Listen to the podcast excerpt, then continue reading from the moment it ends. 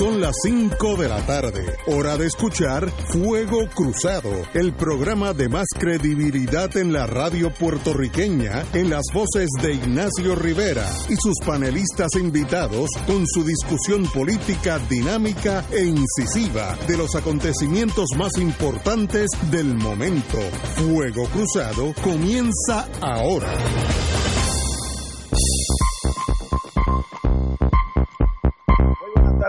Y amigas de Fuego Cruzado. Estamos aquí una vez más en el Festival de Claridad, eh, rodeados de amigos y amigas.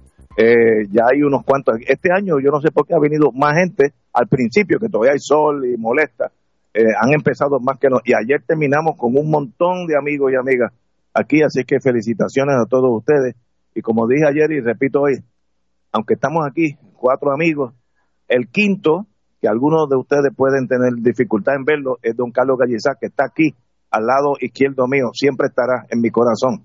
Así que eh, a don Carlos, sabe que él fue el que me trajo aquí eh, hace muchos años y desde entonces ha sido una experiencia muy, muy bonita. Así que Carlos Gallizá, de verdad que nos hace mucha falta. tengo a mi izquierda, y literalmente a mi izquierda, Marilu Guzmán, ex compañera de Fuego Cruzado, que ahora es una candidata por Victoria Ciudadana al precinto. No, al distrito senatorial, perdón, distrito senatorial de San Juan. Ah, por San Juan, por el, número eh, uno. La próxima senadora. El número uno, dice Yello, sí. San Juan uno. Será el que yo representaba, ah. senatorial, no precinto, senatorial. Ah, ok, muy bien. El Senado por San Juan. Ah, doña Wilma Reverón, que la sabemos, un privilegio tenerte aquí todos y todas. Y a mi ex compañero de Washington, cuando ambos teníamos pelo negro, ambos delgados y éramos bien bonitos, Jay Ortiz Daliot y este servidor. Muchos saludos, Ignacio, muchos saludos a todos los que están aquí en Festival Claridad, que siempre venimos a darle el apoyo. Es un privilegio para nosotros estar aquí. Bueno, empecemos con la página 14 del Nuevo Día, que hay un análisis político y yo estoy de acuerdo hasta con la, el letterhead, la, la palabra grande, silente el PPD en año electoral y sin propuesta. Yo creo que eso resume el artículo entero y estoy totalmente de acuerdo que eso es así. Según tres comentaristas, la raíz del silencio emana de su ambigüedad con el estatus político tras los golpes a Lela. La compañera, la compañera Marcia Rivera eh, indicó que que la Marcia indicó, dijo que entiende el silencio de los populares porque, cito, tienen que ser muy hábiles para ganar y hacer su composición de estrategia. Marcia indicó, como los otros dos estadistas, que uno de ellos soy yo y otro el amigo Carlos Díaz Olivo, que la ambigüedad política del PPD tras el caso de Sánchez Valle que dejó claro que el Estado Libre es una colonia, pone a la colectividad en una posición frágil. Yo voy más atrás. Yo creo que desde que se formó el Partido Popular, en aquellos años que ganaba montón a poquito, la ambigüedad ha sido el talón de Aquiles de esa entidad. Como es un partido de centro, frágil, porque es una colonia de embuste, pero escondida con frosting y una que otra cherry, pues había que tener mucho cuidado filosóficamente de nunca decir nada drástico porque se podía venir la casa abajo. Y eso es parte de la subcultura popular donde la ambigüedad, como me dijo un popular, no voy a decir su nombre, pues se sorprendería quién es, un, un buen amigo y buen amigo popular, la ambigüedad es su fortaleza. Bueno, eso funcionó por unos 50, 60 años, pero hoy en día ya no es así. Sánchez Valle y luego Promesa dejaron la colonia al descubierto y sencillamente pues es el momento de decir algo. ¿Para qué quiere ganar el Partido Popular en noviembre 3? Díganme, ¿para qué? Una vez que ganaron, ¿qué van a hacer? Ah, bueno, eso hay que pensarlo, necesitamos un periodo de ajuste, ¿no? En otras palabras, todavía siguen sin tener una, una brújula que los apunte hacia una dirección. Y yo creo que eso es el punto más débil del Partido Popular. El Partido Popular ha tenido muchísimos servidores públicos de primera línea, no estoy menospreciando a los amigos, pero hoy en día lo siento atolondrado como en boxeo, cuando le dan un buen puño a uno, que uno, aunque no se caiga, hay uno o dos eh, encuentros, dos innings, eh, rounds, que uno se está lento, pues así está el Partido Popular, está atolondrado, eh, dolido, sin saber hacia dónde deben ir. Con esa tara, ganar unas elecciones es mucho más difícil que si estás claro hacia dónde tú quieres ir. Ese es mi pensar, pero tal vez ustedes, los compañeros, estén en desacuerdo. Como aquí hay uno que ha sido o es popular, vamos a empezar con él, que fue senador popular, así que usted tiene, en la carpeta aparece eso, así que, compañero, Jay Ortiz. Gracias, Ignacio. Mira, Ignacio, yo obviamente eh, creo que la, el gran problema que tiene el Partido Popular es que no acaba de definir eh, cuál es su futuro ideológico. Y yo te lo puedo decir porque yo participé como director ejecutivo de la, última comisión de estatus que hizo el Partido Popular, fue en 1998. Eh, Aníbal era, de hecho, presidente del partido. Y nosotros el la comisión que se reunía en aquella época incluía a don Miguel Hernández Agosto, a Carlos Pizcarrondo, a José Aponte, el alcalde de Carolina, a Churumba de Ponce y un sinnúmero de otros buenos ciudadanos que querían colaborar en redefinir o lo que llaman el ELA mejorado o la redefinición del Estado Libre Asociado. Pues eso no sucedió con la, quizás con la eh, con el vanguardismo eh, que deberíamos de tenerlo en aquella época y no sucedió nada. Eh, y ese es el problema. Nosotros, eh, yo tenía una gran esperanza con el nuevo presidente, con el amigo Aníbal José Torres, con quien he compartido en privado y en público y he hablado sobre este tema en particular. Y en una de las conversaciones él me dijo, Yeyo, yo voy a ver cómo yo atiendo la situación del estatus dentro del Partido Popular Democrático, pero eh, eso no ha sucedido. Eh, y mientras no suceda, es muy difícil que tengan propuestas electorales, porque todas las propuestas electorales, de alguna manera u, otra, son trastocados por la situación colonial del estatus de Puerto Rico. Eh, tú haces una propuesta, por ejemplo, de cabotaje, vamos a, a con esto de cabotaje, y eso es un área que está totalmente a discreción del Congreso de los Estados Unidos. Y mientras los poderes políticos no los tenga Puerto Rico, va a ser muy difícil no solamente salir de la quiebra en que estamos económicamente, sino que delinear un camino hacia el futuro próspero para Puerto Rico. Eh, hay que ser valiente y en el Partido Popular no veo en este momento esa valentía de atender el asunto que yo entiendo que es más trascendental para el futuro de Puerto Rico, que es acabar con la colonia y redefinir el, el, el, norte del Partido Popular acogiendo la única alternativa que no está siendo representada por los partidos políticos en la actualidad. El PNP representa la estadidad, el PIB la independencia, Victoria Ciudadana, aunque no representa un estatus en particular, tiene un, en su propuesta el hacer una asamblea constitucional de estatus para bregar con el asunto eh, del estatus. El Partido Popular le queda solamente una opción, según las Naciones Unidas, hay tres fórmulas descolonizadoras según la resolución 1541 de 1960. Una de ellas es la libre asociación, que es la que apoya Carmen Yulín Cruz, es la que apoya a este servidor. Yo he escrito un libro sobre ese particular con dos amigos universitarios sobre qué es la libre asociación en términos de cómo puede ayudar la libre asociación a la realidad puertorriqueña y encaminarla hacia un futuro próspero, como yo llamo. Así que esa es la única alternativa que tiene el Partido Popular, pero ha habido mucha resistencia, Ignacio, dentro del Partido Popular de acoger esa, esa, esa solución, porque la han tildado algunas personas, particularmente en el PNP y algunos federales también, en los estudios que han hecho en Casablanca, que es independencia. Y no es independencia, si fuera independencia, no fuera tratada como una fórmula diferente por las Naciones Unidas. Compañera. Pues yo creo que hay que recordar la historia de sobre el estatus del Partido Popular Democrático. En 1952, cuando se crea el Estado Libre Asociado, Antonio Fernández Cern por el Partido Popular acude ante eh, las Naciones Unidas en el 1953, cuando se estaba discutiendo la resolución 748.8, y le dice a la comunidad internacional que Puerto Rico había ejercido su derecho a la libre determinación y que habíamos advenido a gobierno propio. Los norteamericanos, por voz de su embajador entonces, Henry Cabot Lodge, comparecen también ante la Asamblea General de Naciones Unidas, pero son más eh, eh, ladinos, podemos decir, porque la resolución 7488 lo que dice es que Puerto Rico ha adquirido atributos de soberanía. No dice que hemos adquirido soberanía propia y completa.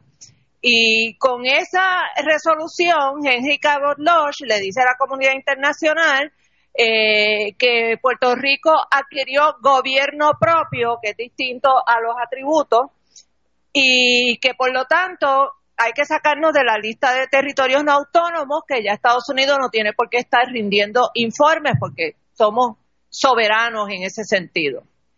Con, ese, con esa mentira, mentira que denuncia José Trias Monge, que presidió la convención constituyente que creó el ELA, en el, en el 1998, en el centenario de la invasión y la ocupación de Estados Unidos de Puerto Rico, Trias Monge escribió uno de los ensayos más lúcidos que él ha escrito, que se llama Un centenario y una denuncia, donde él precisamente lo que denuncia es lo que ya Vicente G. Polanco había denunciado en la farsa del Estado Libre Asociado, que aquello que pasó en el 52 y 53 fue un engaño, que no hubo tal cosa como que Puerto Rico adquiriera poderes de gobierno propio y de soberanía. Y han, tenido que suceder todo lo que ha tenido que suceder para que en el 2016 tanto el Tribunal Supremo de Estados Unidos como el Departamento de Justicia de Estados Unidos, representando a la rama ejecutiva, como el Congreso de Estados Unidos en la ley promesa, digan eh, francamente, pues mira, lo que pasó en el 52 con el establecimiento del Estado Libre Asociado, no pasó nada no hubo ningún cambio en la relación entre Estados Unidos y Puerto Rico. Puerto Rico no tiene una soberanía separada de la de Estados Unidos. Estados Unidos tiene, el Congreso de Estados Unidos es quien tiene la soberanía de Puerto Rico. Eh, y, con, y con esas palabras tan claras, ¿verdad? Tan, tan diáfanamente claras, ¿cómo todavía puede existir un ser humano en Puerto Rico que pueda estar hablando de los, de los cuatro pilares del Estado Libre Asociado, que hemos identificado que eran cuatro columnas cortas, que no eran pilares nada, eh, y cómo puede haber gente hablando de soberanía eh, dentro del Estado Libre Asociado y de él, ha mejorado, expandido, agrandado, eh, o sea, es, una, eh, una contradicción, una, una anomalía histórica el que pueda estar planteando todavía que al ELA, primero que exista eh, como estatus soberano y segundo que tenga alguna posibilidad dentro del sistema constitucional de Estados Unidos de desarrollarse para ningún sitio. Y lo han dicho eh, reiteradamente los informes de GAO, los informes interagenciales de Casablanca, que no se vistan, que no va, que no hay ninguna posibilidad de expandir, desarrollar, agrandar el ERA hacia ningún sitio. Y esa es la situación que estamos viviendo hoy y que ha dejado a los estadolibristas como los sapos en la carretera, aplastados y sin posibilidad de futuro. Tenemos que ir a una pausa, amigos, regresamos con Marilu Guzmán. Fuego Cruzado está contigo en todo Puerto Rico. Febrero sabe a Festival de Claridad. Pronto, del 20 al 23 de febrero, en el estacionamiento del Irán Bison, dedicado al patriota José Enrique Quique Ayoroa Santaliz. La mejor y más completa feria cultural del país. Música, artesanos, exhibiciones, libros, teatro, cine, deportes, gastronomía, charlas y eventos para niños. Te esperamos en el Festival de Claridad del 20 al 23 de febrero. Auspician Medalla, Palo Viejo, Vodka Sky, Palo Ready, Cooperativa Senogandía, MMM y Radio Paz.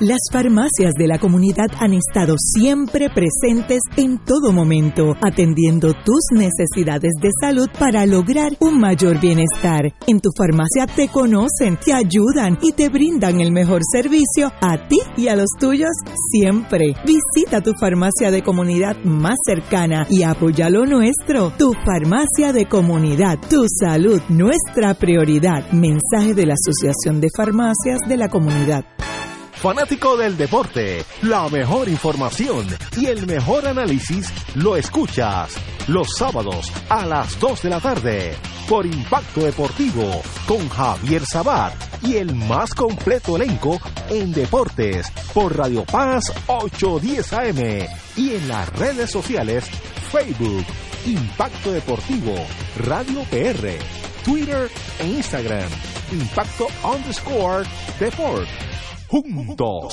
impactando el deporte nacional. Cada sábado de 9 a 11 de la mañana tendrás un encuentro con De Frente con la Verdad, donde se discuten asuntos que tocan de cerca la actualidad en todas sus perspectivas, las historias que afectan a tu diario vivir, estos y otros temas analizados desde el punto de vista evangélico. De Frente con la Verdad, todos los sábados de 9 a 11 de la mañana por Radio Paz 810. Y ahora continúa Fuego Cruzado. Regresamos amigos y amigas Fuego Cruzado, estamos en el Festival de Claridad, ya hay un montón de gente aquí al frente de nosotros, algunos valientes cogiendo sol, otros menos valientes como yo hubiera estado en la sombra, así que hay de todo. Uno que otro encubierto por si alguno de ustedes se sale de control, pues siempre hay la policía, tiene que velar. Y la fuerza de choque bien cerca de aquí, en, caso que haya que dar maceta, pero no creo que sea necesario. Pero aquí estamos, disfrutando la vida, como yo digo en inglés, romancing the stone, disfrutando la vida, la que es un privilegio estar aquí en el Festival Claridad. Estábamos hablando del Partido Popular, su, su falta de decisión, estoy tratando de ser fino, eh, a, a unos meses de un año electoral, pues lo vemos vacilante, sin una brújula clara, ideológica, y pues van a ganar, y si ganan, para ganar, más nada, parece, aparentemente. E, eso es lo que queremos los puertorriqueños. Bueno, Marilu, usted tiene la palabra. Sí, buenas tardes nuevamente a los amigos que nos escuchan y a los amigos que están aquí presentes. Yo recuerdo siempre cuando Carlos decía que el Partido Popular pues era una colectividad que eh, se tornaba cada vez más impertinente porque no tenía eh, brújula ideológica, lo que acaba de mencionar Ignacio. Y cada vez, eh, yo, pienso que el Partido Popular es una colectividad acorralada por la historia, porque nuestro pueblo se está dando cuenta, contrario a lo que es el discurso del Partido Popular recurrentemente de que el estatus no hay que no hay que abordarlo para resolver nuestros problemas, el pueblo se está dando cuenta de que todos nuestros problemas políticos, económicos y, esos, y sociales emanan precisamente de la situación de desventaja política que nosotros tenemos, la situación de subordinación política que estamos viviendo. Eh, y, eso queda, eh, se pone de manifiesto de manera más dramática a partir de la situación de que nos afectaran los huracanes Irma y María, cuando nosotros vimos cómo el, el, gobierno de los Estados Unidos, con responsabilidad sobre su territorio, miró para el lado, nos dejó solos, aquí llegó el ejército dos semanas después, mandaron a un jeque de, de las Fuerzas Armadas de apellido Buchanan y en menos de un mes ya se había ido. Eh, todavía tenemos 30.000 familias o cerca de ese número con toldos por encima de sus cabezas. Mucha gente todavía está esperando la ayuda eh, de, del huracán. Ya sabemos lo que pasó con los suministros que estaban escondidos en la guancha en Ponce, lo que no podemos olvidar nunca. Eh, cómo eh, la eh, FEMA se retrasó en, los en las ayudas que tenía que dar, cómo los, puertorriqueños vimos cuán capaz es el gobierno de los Estados Unidos de invadir un país, de montar una estructura, de crear una ciudad, de montar puentes, eh, de hacer todo lo que ellos lo que ellos quieran y sin embargo Aquí se quejaban de la topografía para poder llegar a auxiliar a la gente que estaba en ese momento en defensa. Y nosotros nos dimos cuenta de que quien único se salvaba al pueblo era el pueblo mismo. Y nos empezamos a dar cuenta también eh, de que nosotros realmente estábamos eh, on our own, como dicen los americanos, ¿verdad? Bajo, bajo nuestra propia... Eh, nuestra propia, nuestro propio trabajo era lo que realmente nos ayudaba a nosotros a echar para adelante. Estamos viendo también cómo nos afectan las leyes de cabotaje, cómo nos afecta la cláusula de comercio interestatal. Aquí eh, ni siquiera las farmacias de la comunidad se pueden defender porque la cláusula de comercio interestatal lo impide y, y, un pleito que se llevó precisamente por una de las farmacias de cadenas estadounidenses impidió realmente que se le diera protección a las farmacias de la comunidad y empezaron a establecerse indiscriminadamente en Puerto Rico, haciéndole un, enorme daño al comercio puertorriqueño. El asunto de la liberación de las leyes de cabotaje eh, aéreo eh, que ahora se celebra como la gran cosa cuando llevamos años clamando porque se nos libere de la totalidad de la aplicación de las leyes de cabotaje que son un carimbo sobre este país. Eh, son pocas de las muestras que nos dejan ver cuán nefasto es el yugo del coloniaje sobre este país. Y el pueblo se está dando cuenta ahora con el asunto de los terremotos también hemos tenido un desdén total de parte del gobierno federal para ayudar a nuestro pueblo. Sin embargo, ellos extraen de nuestro país 35 mil millones de dólares de ganancias de las corporaciones que tienen establecidas aquí en Puerto Rico. Así que el país, el pueblo, por experiencia propia, tristemente, luego de, estas, de estos eventos trágicos, nos hemos ido dando cuenta de cuán nefasto es para nosotros, cuán desventajoso y perjudicial es que nosotros tengamos el yugo colonial encima de nuestras cabezas. ¿Y qué ocurre? Que el Partido Popular quiere meter el asunto debajo de la alfombra y no lo quiere abordar y sigue con el discurso de que, ay, que nosotros tenemos que buscar desarrollo económico, que nosotros tenemos que buscar la manera de crear una clase media, que nosotros tenemos que realmente echar para adelante y el asunto del estatus no es algo que tenemos que abordar, pero ya el pueblo no se traga eso. El pueblo sabe que el asunto del estatus es fundamental para que nosotros podamos realmente ponernos sobre nuestros pies y encaminar nuestro desarrollo económico. Y eso me retrotrae a la conversación maravillosa que hubo el lunes pasado con, con el, exquisito escritor Eduardo Lalo, cuando él decía que nosotros tenemos que aprovechar estos espacios eh, y hablaba de, del, del medio noble de la radio, cómo nosotros debemos aprovechar estos espacios realmente para hablarle a la gente sobre asuntos eh, que tienen que ver con nuestra realidad y dejar la mitología y dejar la fantasía. Y se refería a los discursos del PNP y a los discursos del Partido Popular. El PNP fantaseando a la gente con la estadidad, llevan 52 años desde que ganó Ferré por primera vez y la estadidad va cada vez más para atrás, pero cada vez que viene un candidato le ofrece la estadidad. Me acuerdo incluso de William Villafañe cuando participó en la elección especial de noviembre, que lo primero que hizo fue que le dijo a la gente que le iba a traer la estadidad. Y entonces ahora Pierluisi dice que apoya a Bloomberg porque Bloomberg dice que nos va a traer la estadidad. Y así traen al pueblo eh, que cree ingenuamente en la estadidad, lo, lo, lo cogen de incauto, ¿no? con el asunto de la estadidad, que sigue siendo un discurso fantasioso, quimérico, pues el Partido Popular es la contraparte. Les empiezan a hablar de la, del desarrollo del ELA, de que no es necesario hablar del estatus. Incluso yo escuché el otro día al senador Eduardo Batia, eh, a quien aprecio, ¿no? Pero hablaba en una entrevista de que él cree en un ELA sin la cláusula territorial y yo decía, ¿y qué rayos es eso? ¿Cómo usted le explica eso al país? ¿Qué es un ELA sin cláusula territorial? Si ya tanto la rama ejecutiva, legislativa y judicial le han dicho al país y particularmente a los populares que eso no es ningún proyecto político, que eso es nada más que la colonia y el territorio una posesión y que ellos con las posesiones hacen lo que les parece, que es lo que han venido haciendo desde que pusieron un pie aquí en el 1898. Y ya nuestro pueblo que va despertando se da cuenta que las colonias no son nada más que para explotarlas, que no son nada más que para saquearlas. Y eso es lo que han estado haciendo con nosotros. Por eso es que Puerto Rico lleva más o menos cuatro décadas con un 47% de pobreza en su población. 58% de su niñez vive en pobreza y de ese de 58%, 33 en pobreza extrema. ¿Cómo se pueden sentir orgullosos los populares de ese proyecto político? Porque ese es el ELA.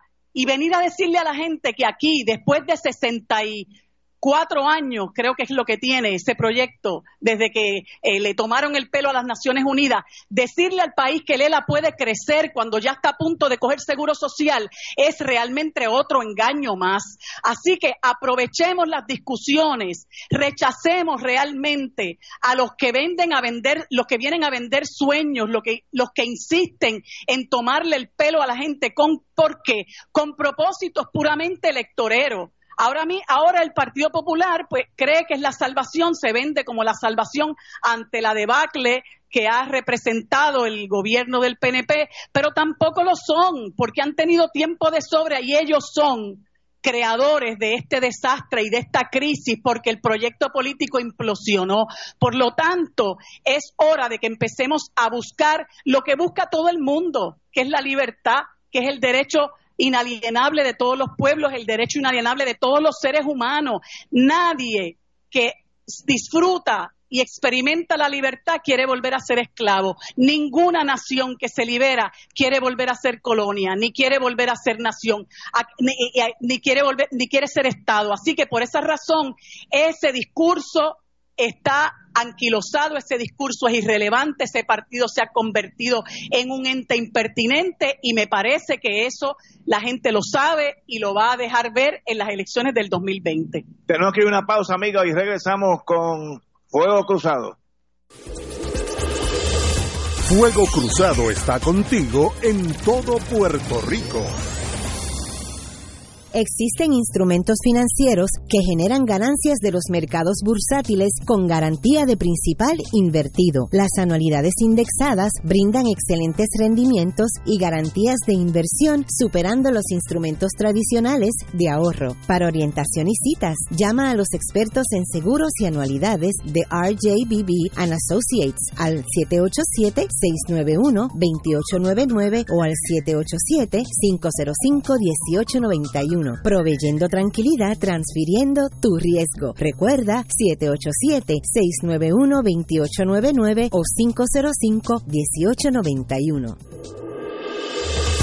Fuego Cruzado, el programa de más credibilidad en la radio puertorriqueña, es ahora la tribuna abierta de análisis noticioso, con diversas perspectivas que exploran el trasfondo de lo que acontece a diario y cómo nos afecta. Escucha Ignacio Rivera y sus panelistas invitados de lunes a viernes en Fuego Cruzado en transmisión diferida a las 10 de la noche por Oro 92.5 FM. Todos los miércoles a las 4 y 30 de la tarde no se pueden perder el programa Tu Conciencia Económica PR, un programa de análisis de noticias de la economía local e internacional para que tomes tus decisiones financieras con conciencia con el experto Roberto Berríos. Todos los miércoles a las 4 y 30 pm por Radio Paz 810 AM y por Radio Paz 810.com. Tu Conciencia Económica PR, proveyendo tranquilidad, transfiriendo tu riesgo en Buenos Días Familia por Radio Paz 810 AM a las 10 de la mañana de lunes a viernes acompañas a Judith Felicie en una agenda de interés para ti, de lo que quieres escuchar, aprender y disfrutar. Comparte con sus invitados como el doctor Edgardo Rosario Burgos y su consultorio radial, la psiquiatra María Teresa Miranda en Familia, Crisis y Soluciones y la doctora Ada Rosabal hablando de fe, el periodista Javier Santiago con lo mejor de la cultura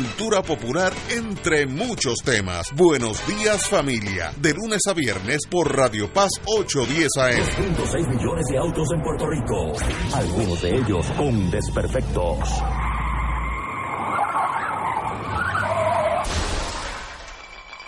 Autocontrol. Tu carro. Tu carro. Tu mundo. Lunes a viernes a las 11 de la mañana por Radio Paz 810 AM.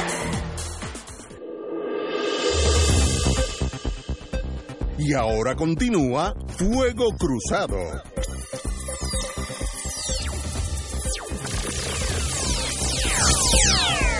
Señoras y señores, regresamos aquí al Festival de Claridad.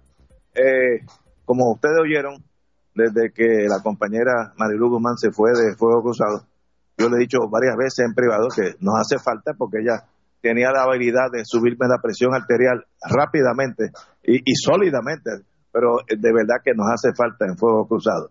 Eh, dijo una, un, ahora soy abogado, no estoy contradiciendo nada de lo que ella dice. Eh, hubo un caso aquí, sí, me acuerdo como ahora, que fue el juez Lafitte que determinó que aquella licenciatura de conveniencia, eh, necesidad y conveniencia que requerían la farmacia, iba en contra de la del, de la precepto constitucional de comercio interestatal y que sencillamente eso no es permisible bajo la Unión Americana. Y en eso tienes razón, juez Lafitte. Estados Unidos es una nación, una nación, no es 50 estados cada cual por su lado.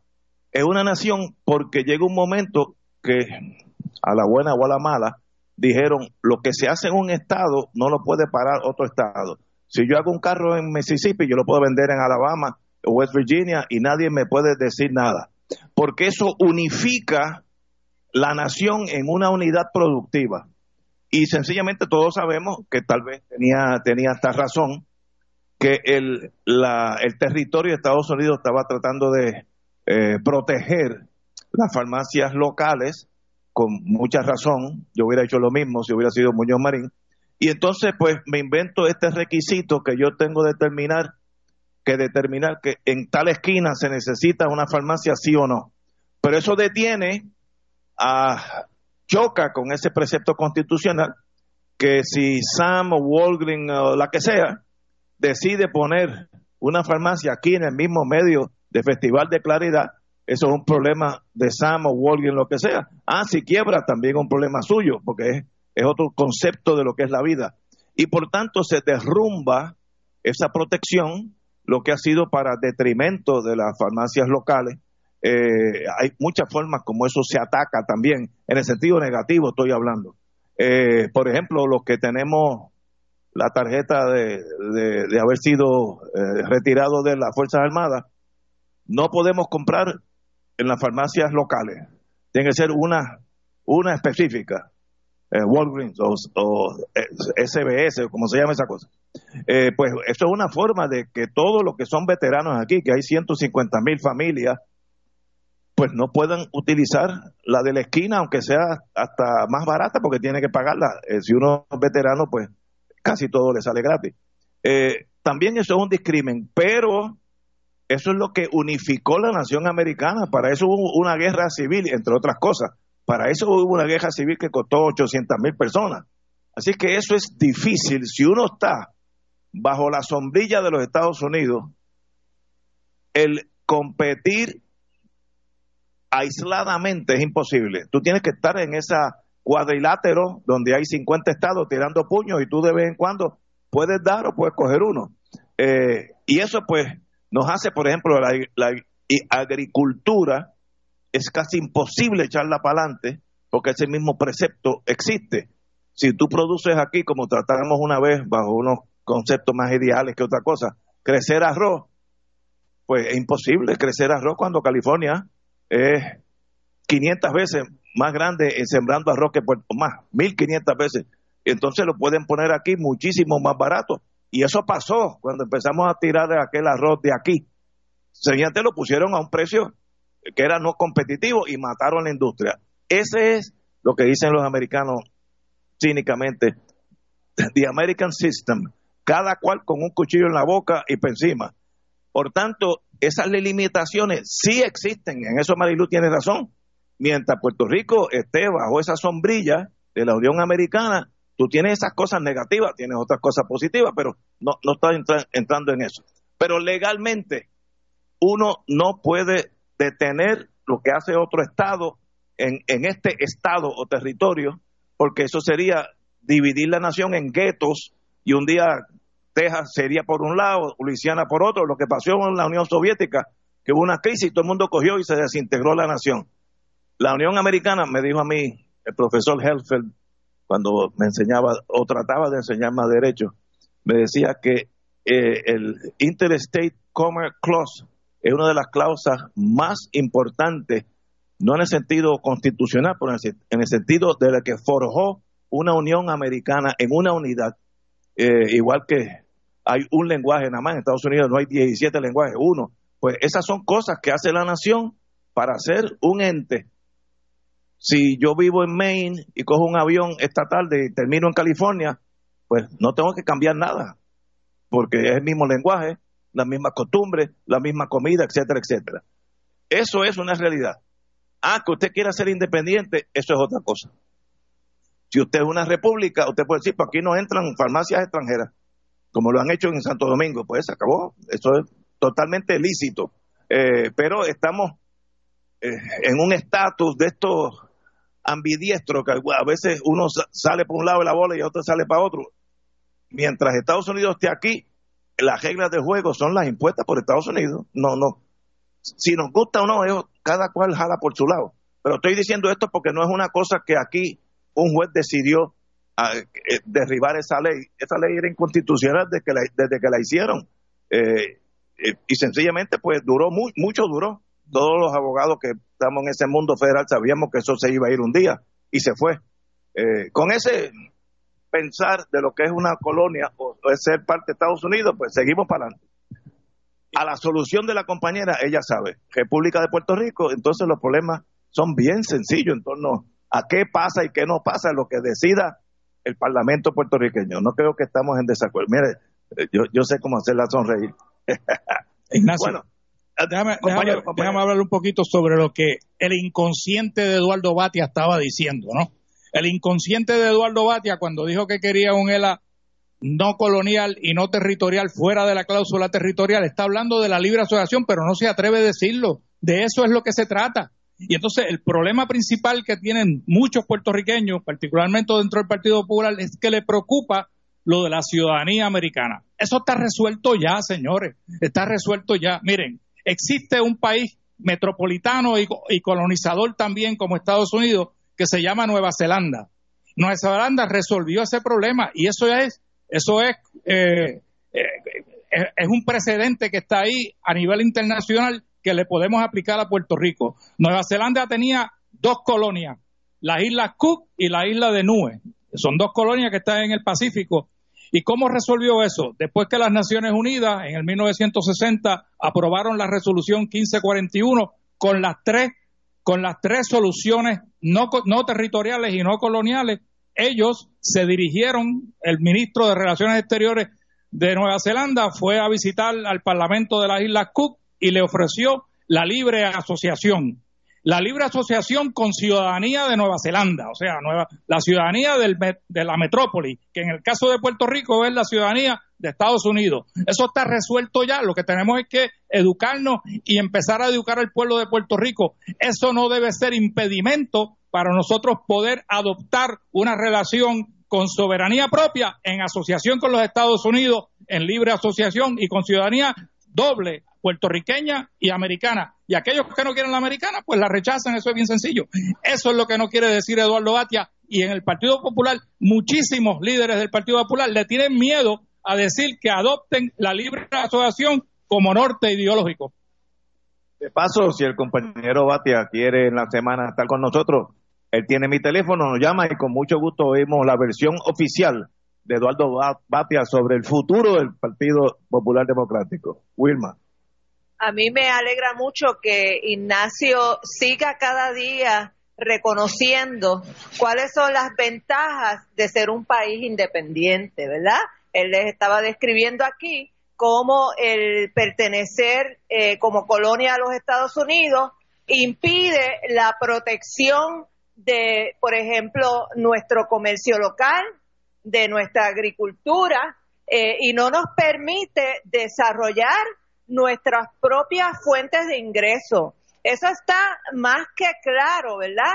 Eh, lo hemos visto con el ejemplo del arroz, lo estamos viendo con el ejemplo hoy en día de las semillas de café, que el Departamento de Agricultura Federal controla las semillas de café que entran a Puerto Rico y cuáles son las que se pueden sembrar y cuántas se pueden sembrar. Eh, lo vemos eh, el ejemplo del caso de Walgreens y la farmacia. Aquí habían casi 1.600 farmacias de la comunidad. Y si quedan 600 hoy en día, después de la proliferación de Walgreens y CBS, es mucho.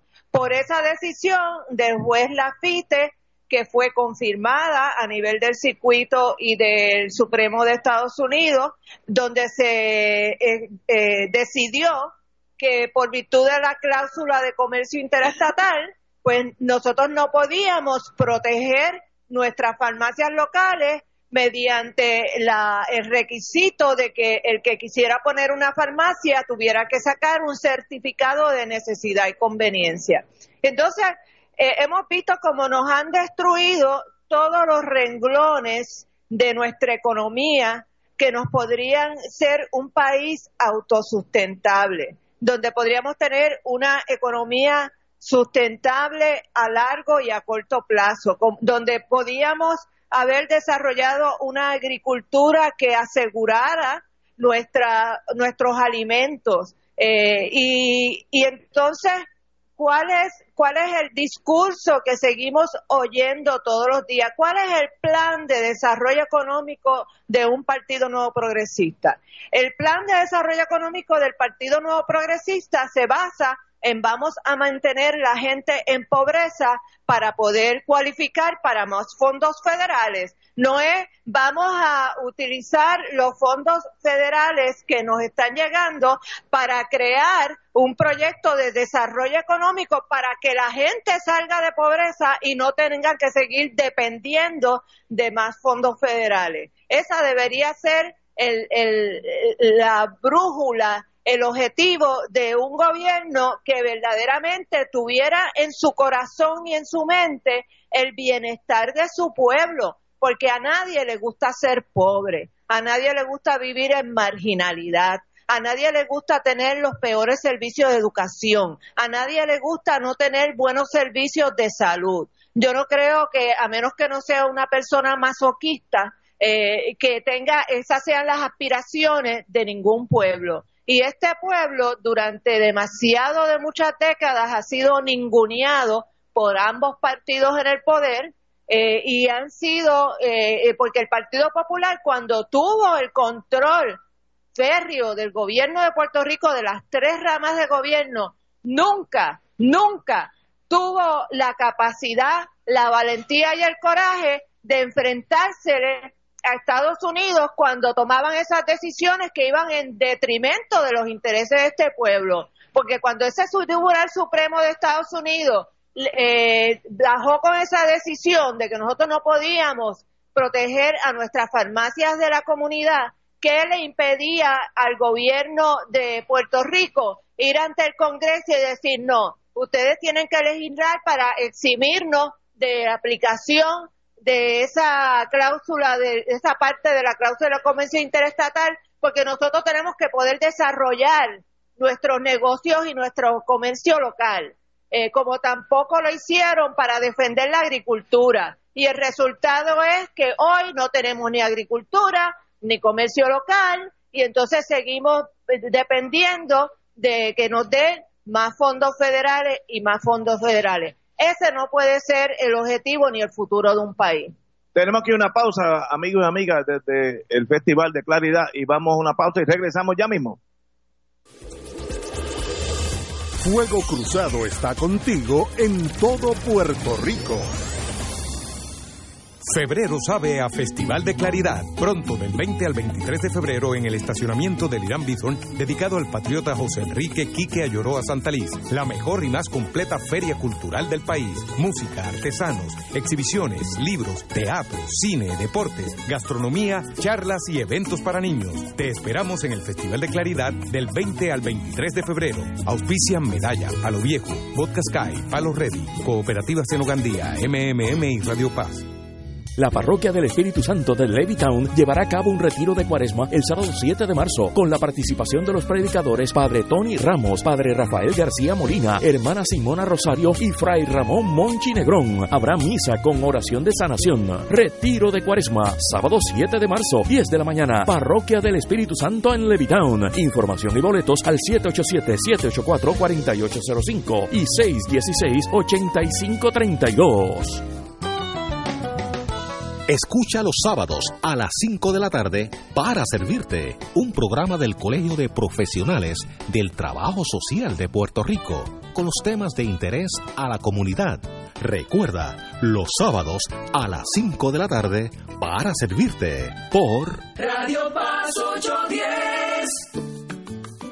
Todos los miércoles de 4 a 5 de la tarde le ofrecemos el programa Infoempresas y algo más. En este espacio entrevistamos a empresarios de la casa, prospectos y actividades que están haciendo el trabajo de llevar adelante la economía de nuestra isla. Y ese algo más es la integración a las 4 y 30 de la doctora Olga Meléndez con su espacio ¿Qué pasa en casa? Donde la comunidad es el protagonista y ella a su especial estilo les ayudará a encontrar soluciones. La cita todos los miércoles a las 4 de la tarde por el 810 AM Radio Paz y Radio Paz 810.com, donde ser mejor es posible.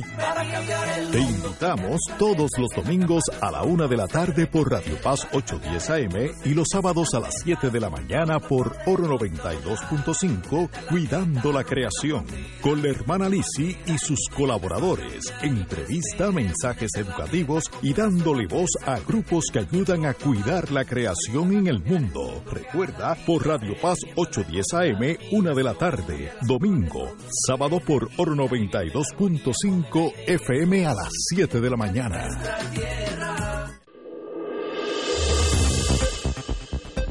Y ahora continúa Fuego Cruzado.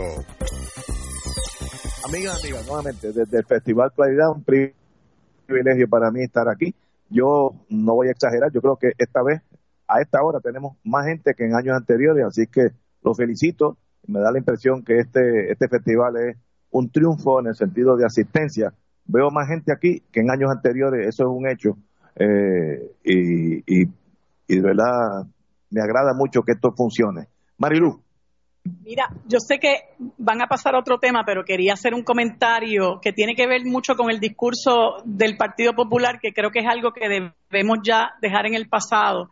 Eh, una de las cosas a las que recurre eh, el, la gente del corazón del rollo del Partido Popular, por así decirlo, y yo lo digo con respeto, pero lo digo también porque yo creo que es momento de, confrontarlos con la realidad, es cuando nos hablan de todo lo que hizo Muñoz Marín y que Muñoz Marín nos cogió en una pobreza extrema y de Muñoz Marín buscó la forma de que tuviéramos zapatos.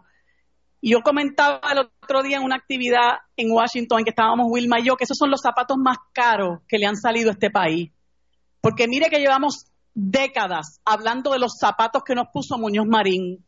Y yo creo que es importante cada vez que nos vengan con el asunto ese, los zapatos que nos puso Muñoz Marín, decirle a la gente, yo prefiero estar descalzo pero tener, tener dignidad. Porque la realidad es que nosotros tenemos que mirar en este momento cuán caros nos han salido esos zapatos. Si nosotros hemos perdido la dignidad como país por los zapatos que nos puso Muñoz Marín, porque yo estoy totalmente segura que Muñoz Marín se hubiera sentido abochornado de lo que es hoy este país, gracias a que ese proyecto político que él creó en contubernio con el gobierno federal nos ha traído a nosotros a la miseria, más que la miseria económica, la, la miseria moral y social. Así que deben terminar ya con el discurso ese de los zapatos de Muñoz Marín, porque yo mil veces hubiera preferido estar descalza que haber perdido mi dignidad. Doña Wilma. Yo acojo las palabras 200% de Marilu y, y añado que definitivamente, eh, primero que es una, una aseveración que nuevamente eh, descansa en que hay una persona, un líder, que es el que logra las cosas. Eso no es así, señores y señoras.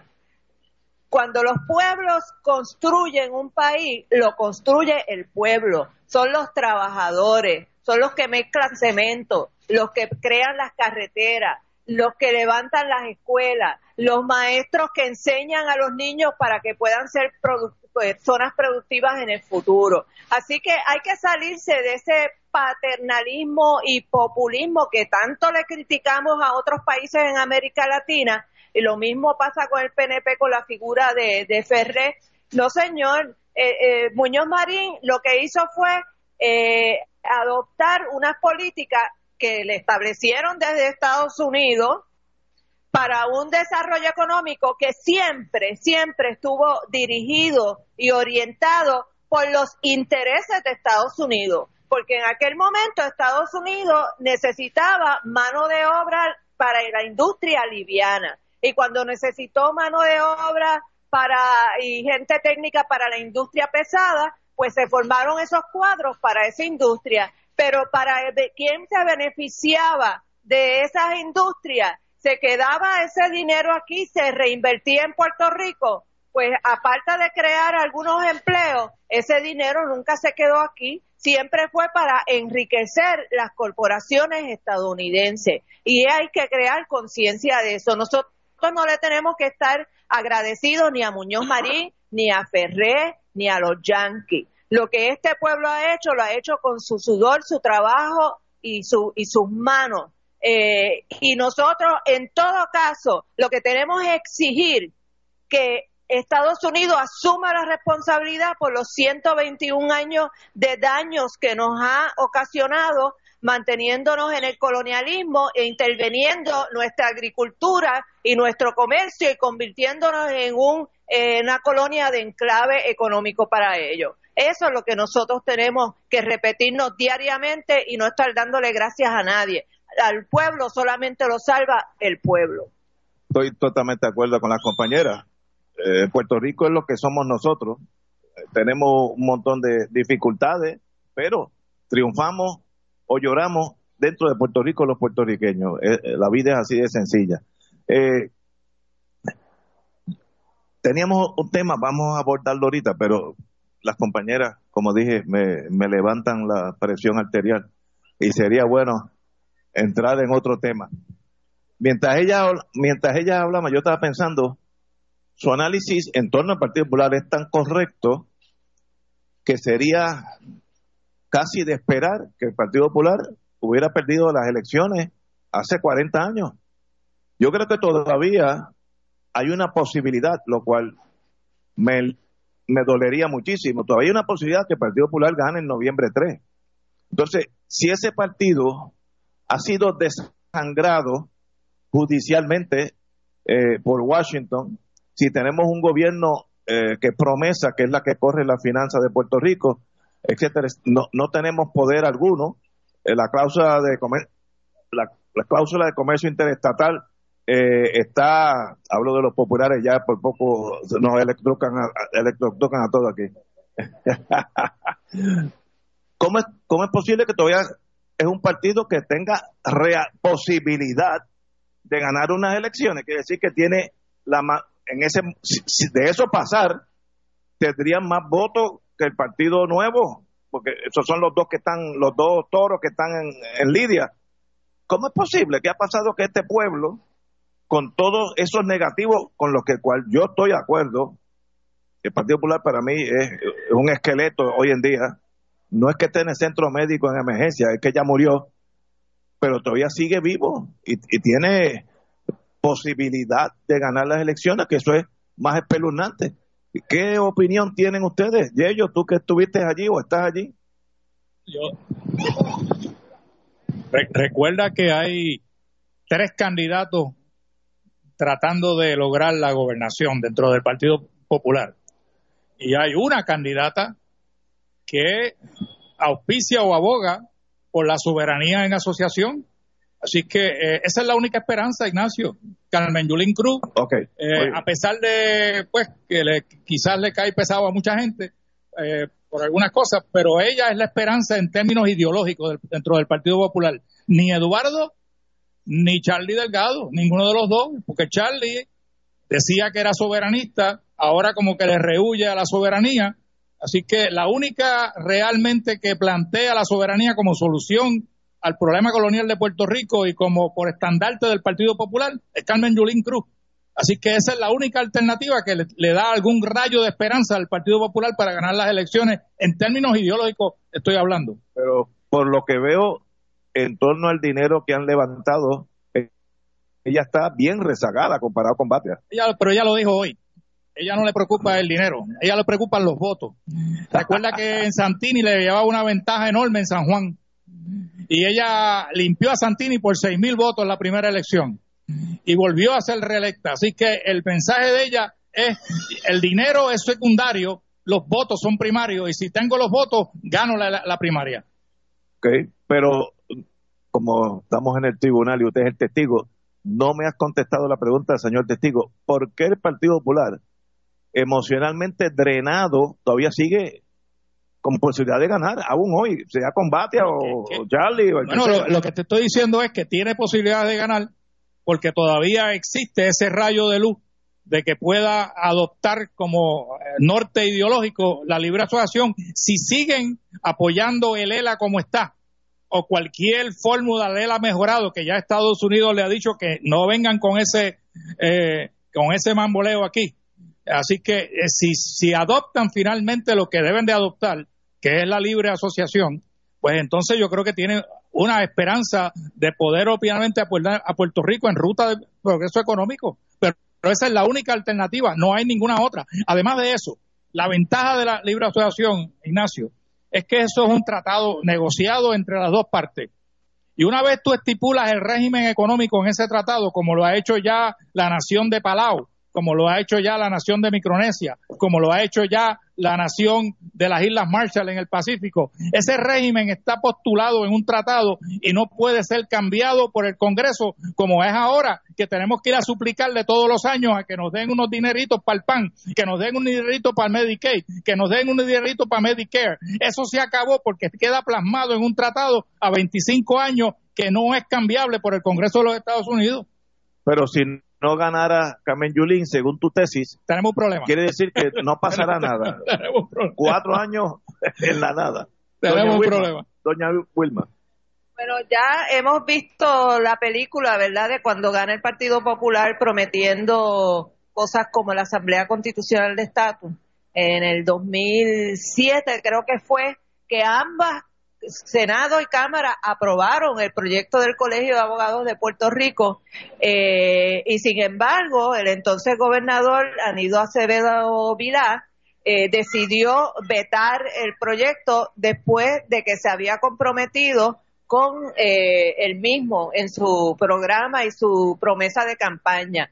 Yo le pregunté directamente el otro día que estuvimos Marilu, Mariana y yo allá en su programa, que cuál era, que yo quería oír de él, cuál era su razón para haber vetado ese proyecto. Él me dice que lo que pasó fue que después que habían aprobado el proyecto, que Romero y creo que McClinton fue el otro que dijo, se pusieron a decir que eh, aunque ese proyecto lo firmara, que ellos después no iban a cumplir con él. Este, yo, bueno, en todo caso, que, los que iban a quedar mal eran ellos, ¿verdad? Que después que habían aprobado el proyecto no quisieran ejecutarlo. Pero eh, esa ha sido la, la realidad que hemos vivido con los cantos de sirena del Partido Popular. Por eso yo no creo que votar por el Partido Popular sea una alternativa eh, para las personas que creemos verdaderamente en acabar con el colonialismo en Puerto Rico y que finalmente se adopte un mecanismo procesal como podría ser la Asamblea Constitucional de Estatus. Pero en los... En lo... que te interrumpa, Ignacio. Eh, hay que recordar también que en el 2015, cuando ya estaba en la gobernación eh, Alejandro García Padilla, eh, él había prometido, porque era eh, parte del compromiso programático del Partido Popular Democrático, encaminar la Asamblea Constitucional de Estatus y cuando tuvo la oportunidad de aprobar los proyectos, eh, algunos de los proyectos que ya estaban sometidos, dijo, ah, es que Obama aprobó 2.5 millones para un proceso educativo y después hacer un plebiscito. Yo había dicho que esos eh, eh, proyectos de Asamblea Constitucional se iban a encaminar siempre y cuando el gobierno federal no actuara, pero como Obama aprobó los 2.5, pues actuó y entonces cogió la Asamblea Constitucional de Estatus y el compromiso programático y lo metió de nuevo debajo de la alfombra y eso lo que dejó ver es que no hay voluntad de salir del estancamiento en el que estamos. Yo coincido con Yello en que la única candidata que le ha ofrecido a ese partido trabajar con el asunto del estatus y que se ha expresado en esos términos es Carmen Yulín. Yo creo que ella está en el partido equivocado, pero bueno, los que los, los que quieran mantenerse ahí, pero que tengan esa inquietud y esa, ese, ese deseo de, de que Puerto Rico encamine, eh, se encamine en el derrotero de su solucionar el estatus, no pueden, no pueden apoyar a Batia ni a Charlie Delgado porque es más de lo mismo, desafortunadamente. Tenemos que ir a una pausa, continuamos con este tema. Tengo algo más que decir y luego vamos al próximo tema. Vamos a una pausa. Fuego Cruzado está contigo en todo Puerto Rico.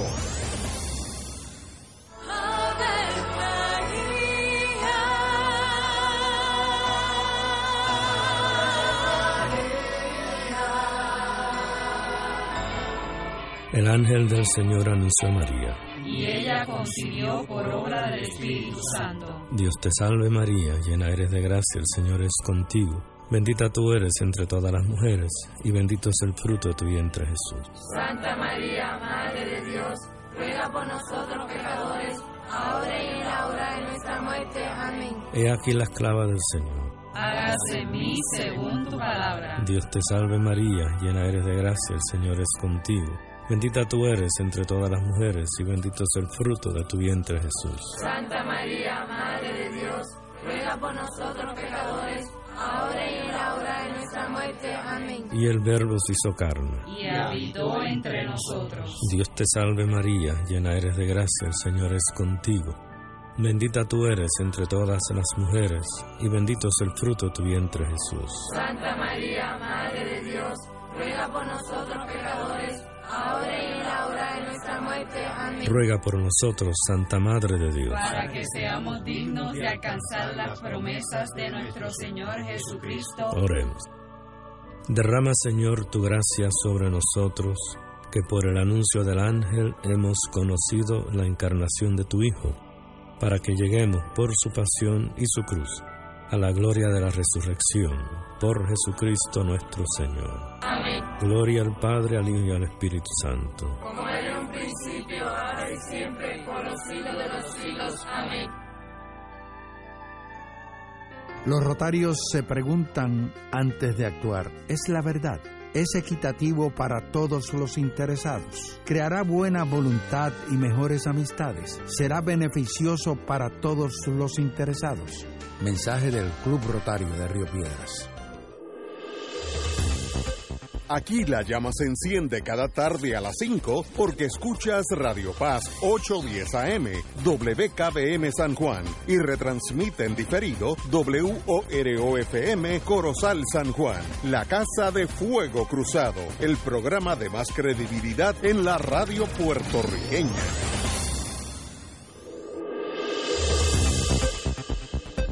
Y ahora continúa Fuego Cruzado.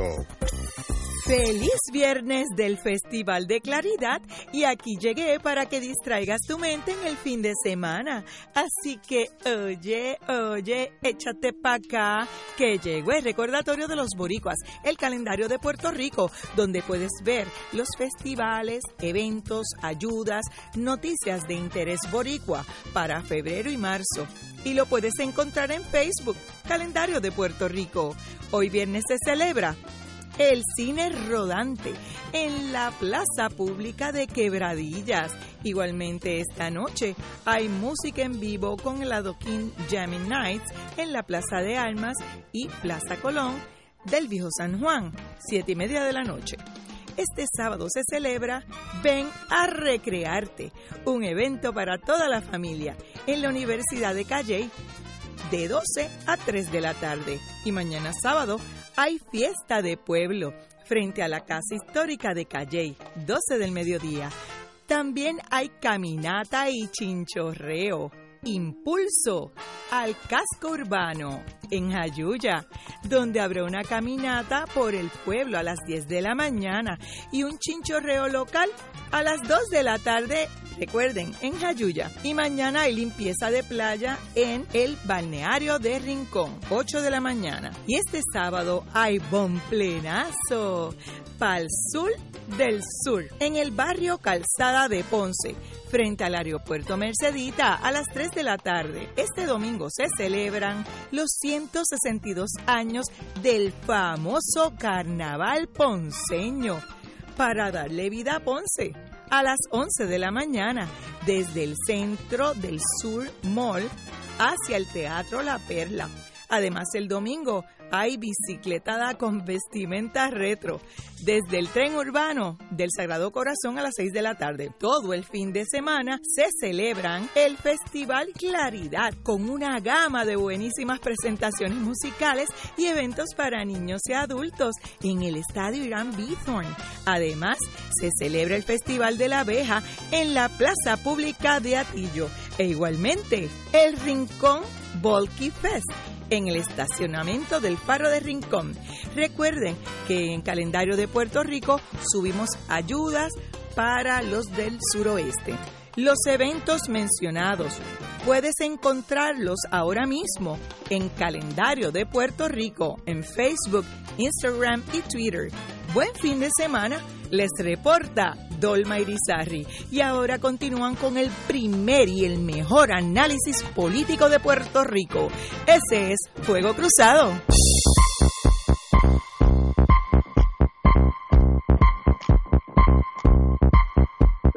Amigas y amigas, desde el Festival de Claridad.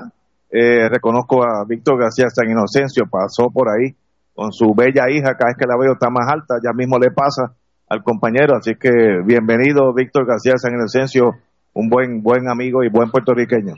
En la prensa de hoy hay un artículo de dos páginas. Ah, no, espérate, antes de todo, compañera. Eh, un anuncio antes de pasar a las noticias y antes que nada, un besote grande para Benito que anda por ahí, que lo vi. Eh, la Fundación de Mujeres en Puerto Rico va a tener una actividad el 10 de marzo del 2020 a las 6 de la tarde en la Casa Candal, en el restaurante Condal en el condado. Este, esta actividad es para levantar fondos para la fundación que se van a, usar para apoyar proyectos dedicados a promover la equidad, la justicia social y seguridad económica de mujeres, niñas y personas de género fluido. Así que los que estén interesados eh, en apoyar este importante proyecto que le va a dar asistencia y apoyo a muchas organizaciones de mujeres en Puerto Rico, el 10 de marzo a las 6 de la tarde en el, eh, va a haber una degustación en el restaurante Condal en la avenida Magdalena 1104 en Condado, en San Juan, Puerto Rico. Si quieren más información pueden eh, comunicarse con la compañera Digna Sánchez. Eh, si me tiran a mi mensaje de texto eh, o por Facebook o por WhatsApp, les puedo dar los teléfonos para los que quieran ir, asistir a esta actividad. Mira, y aprovecho la sección de anuncios para que sepan que el 4 de marzo eh, a las 7 de la noche en la Casa Soberanista nosotros vamos a tener un banquete con el licenciado Rolando Emanueli, experto en la ley promesa, y el señor Daniel Santamaría, economista senior de la organización Espacios Abiertos, que van a dar una charla sobre bonistas o nuestra gente, su deuda o nuestro futuro. Es una charla sobre el plan de ajuste eh, que está promoviendo la Junta de Control Fiscal sobre las deudas, eh, lo que llaman las obligaciones, los bonos de obligaciones generales. Y yo creo que es importante que nos demos cita allí para que conozcamos la información a qué nos enfrentamos eh, con esa con ese plan de ajuste y qué es lo que propone la Junta de Control Fiscal. Así que los invitamos 4 de marzo a las 7 de la noche en la Casa Soberanista. Hay una noticia aquí que de paso, eh, Fuego Cruzado va a tener el doctor César Vázquez, eh, dirigente de Proyecto Dignidad, el miércoles que viene a las 6 de la tarde. Eh, pero hoy salió un artículo gigantesco en la, de dos páginas eh, que tenemos, me han pedido aquí los compañeros que lo mencionemos porque de verdad eh, es impresionante y tenemos que hablar de lo cómo él se proyecta. Obviamente él es el capitán de esa nave llamada Proyecto Dignidad. lo que dice la prensa lo cuestiona como un grupo de personas conservadoras de corte religioso que pues quieren su espacio en la política, lo cual estoy seguro que lo tendrán. Eh, eh, pregunta aquí en la, en la entrevista, gente les llama el partido de, de los religiosos. ¿Esa descripción es correcto? Cito al doctor, ¿qué son los demás? Mahometanos, budistas, los cristianos somos tan ciudadanos como el resto no ha contestado la pregunta. El partido, el movimiento del, porque todos aquí estoy seguro que tenemos una u otra religión, pero el partido representa su base, un, una filosofía religiosa, sí o no. Pues el miércoles lo tendremos, le preguntaremos eso directamente. En torno a la droga, es extremadamente conservador, no quiere que se legalice nada, nada absolutamente. Y me sorprendió eso porque siendo un doctor en medicina, uno asumiría que tiene una visión más más liberal sobre las drogas. Pero eh, habló, habló de el, problema de homosexualismo como un gran problema casi insoluble. en otras palabras, estoy loco por tenerlo frente a frente el, el miércoles y estar en un plano de amistad como, como lo conocí y me probó que es una persona sensible, hablar de estas cosas. Pero eh, como los compañeros no estarán allí el miércoles, que es otra brigada, eh, y ellos, ¿qué tú opinas sobre esta extensa entrevista de en torno al proyecto Dignidad. Mira, Ignacio, lo que es impresionante que este señor, el doctor César Vázquez, que lleva muchos años en la radio, muchos años en la prensa puertorriqueña, hablando de sus ideas y tratando obviamente de meter la religión por cualquier rendija que pueda en, en la legislatura de Puerto Rico. Y eh, Torre Gotay concentró su entrevista en dos temas principales. Uno fue el asunto de las drogas y el otro fue la educación con perspectiva de género. Pero voy a, para darte un ejemplo, voy a tomar el, asunto de las drogas. Eh, Torregatay le está haciendo preguntas sobre la posibilidad de que si ese nuevo partido va a endosar la despenalización y la descriminalización de la legalización de las drogas, que es un tema que venimos debatiendo por muchísimos años. Y entonces le plantea a Torregotay la siguiente pregunta hay gente que plantea, y estoy citando a Torregotay, hay gente que plantea la despenalización, la descriminalización o incluso la, la legalización de las drogas. Y él contesta, ¿en qué otro sitio se ha hecho? ¿Y cuál ha sido el efecto? ¿Dónde está la evidencia? A mí me levantó obviamente gran interrogante esa pregunta y fui a mi computadora y googleé, como dicen por ahí, googleé eh, cuál ha sido y en qué países hay programas de despenalización, de descriminalización y de posible legalización de la droga. Oye, hay una página excelente que se llama Talking Drugs y dice, la página se titula Drug Discriminalization Across the World, desde 1976 al 2020. Y habla de que hay 30 países, no uno o dos, 30 países y, si, obviamente no estoy hablando de las subdivisiones dentro de esos países, porque hay muchísimos más, como Estados Unidos. Pero dentro de esos 30 países está Estados Unidos, que aunque él dice que es que se ha hecho de la vista larga, hay despenalización de la droga en un sinnúmero de estados, el primero siendo el estado de Colorado.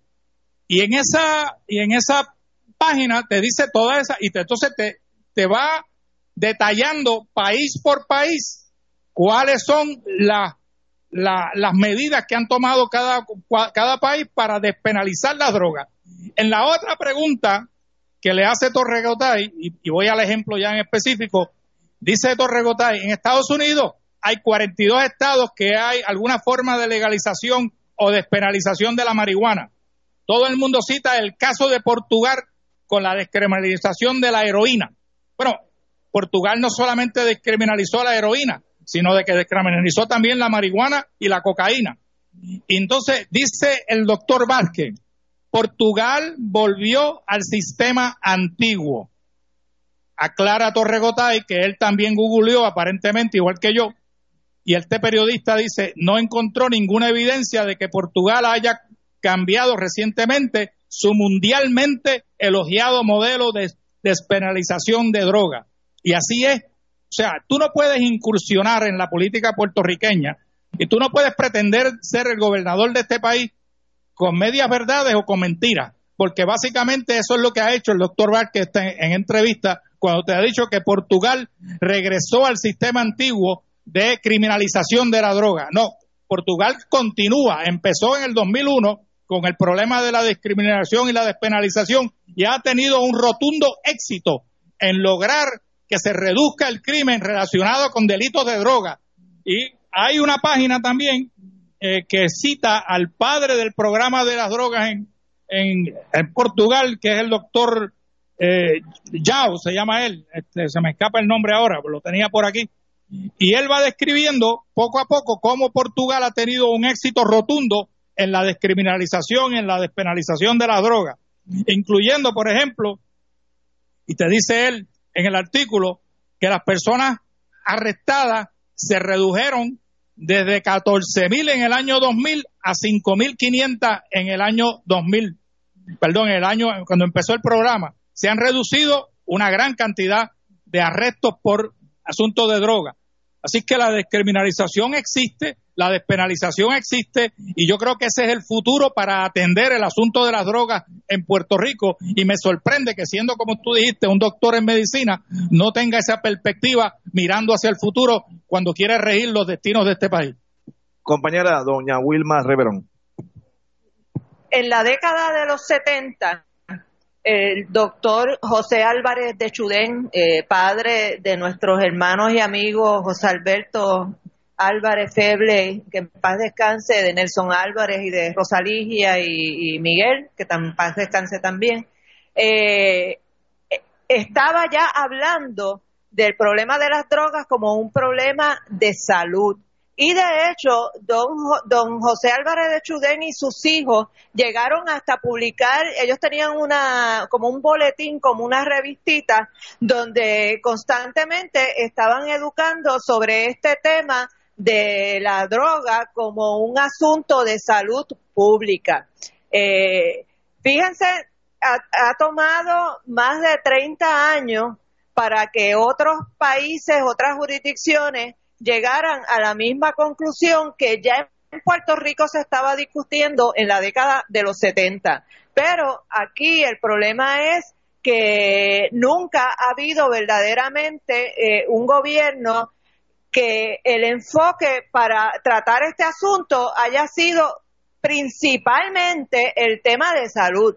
Porque si bien es cierto que bajo la administración de García Padilla y Rosselló se empezaron a liberalizar eh, las, las, leyes con relación al uso del cannabis, pero claro, el enfoque más importante para ello ha sido pensando en cuánto dinero va a dejar la industria del cannabis en Puerto Rico, que eso es importante también porque es una fuente de empleo, crea riqueza para el país, eh, pero el, el tema de la salud de los adictos a drogas, aquí verdaderamente no se atiende como se tiene que atender. Aquí inclusive eh, las cárceles, desafortunadamente, eh, las tenemos llenas de personas que son eh, víctimas de esta situación de la adicción a drogas y que además son maltratados, abusados y criminalizados de una manera muy particular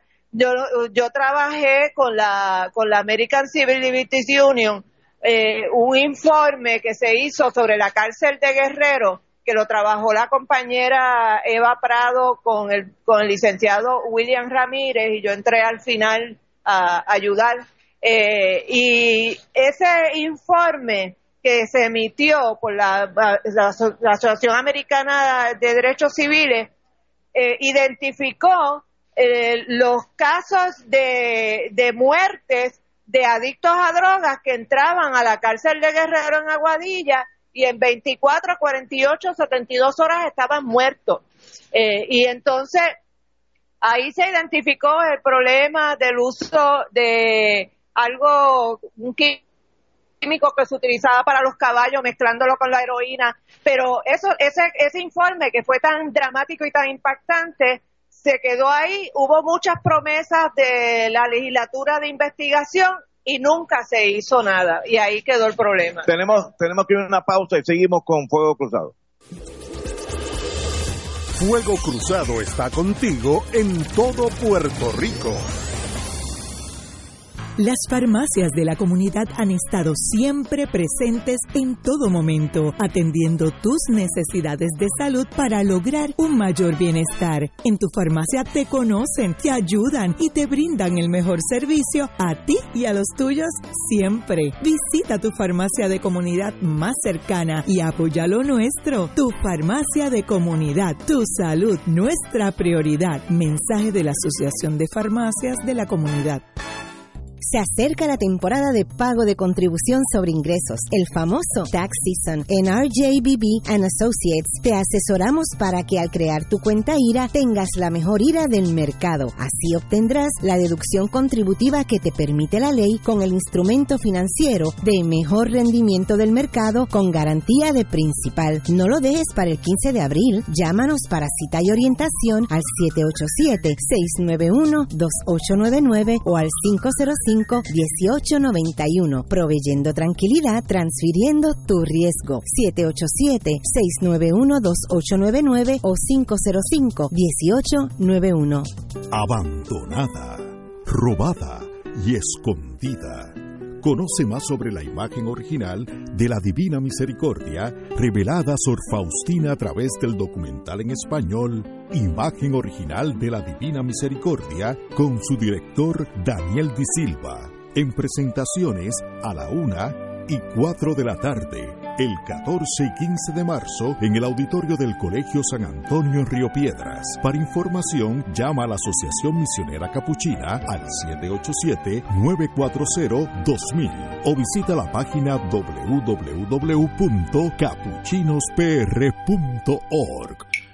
No puedes perderte de martes a viernes de 9 a 10 de la mañana por Radio Paz 810 AM, tu programa favorito. De todo un poco con Manolo Almeida y su grupo. Salud, motivación, cultura, farándula y más. ¡Estamos vivos! Y ahora continúa Fuego Cruzado. Amigas, amigas, estamos en el Festival de Claridad son las seis y veinte. Estábamos analizando el artículo de fondo del nuevo día en torno al doctor César Vázquez, que estará con nosotros personalmente el miércoles entrante a las 18 horas, 6 de la tarde en español. Eh, así es que eh, podremos expandir sobre su visión de él y él como dirigente de su nuevo partido, ¿cómo es que se llama? Eh, Proyecto Dignidad. Eh, eso será el miércoles que viene a las 6 de la tarde. Compañera Wilma. Eh, sí, si nos permiten, eh, nos acaban de traer un hermoso mensaje a Marilu y a mí de parte de Rafael Cancel Miranda. nos pidió que le dijera a todos los presentes que vengan a Claridad, que acompañen a Claridad en este festival, que él quiere que todo el mundo venga a Claridad y manda un abrazo bien fuerte.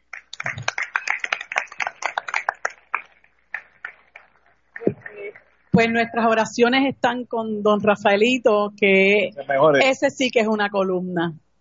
Eh, de las largas y de las bien largas. Héroe de este, Puerto Rico. Pues yo quería comentar muy brevemente, ¿verdad? Casualmente ahora, a las seis y media, hay un conversatorio en la Casa Soberanista que se llama Fundamentalismo eh, Religioso y Política, a cargo del doctor Luis Rivera Pagán, que es doctor en teología, y del sociólogo Juan Caraballo.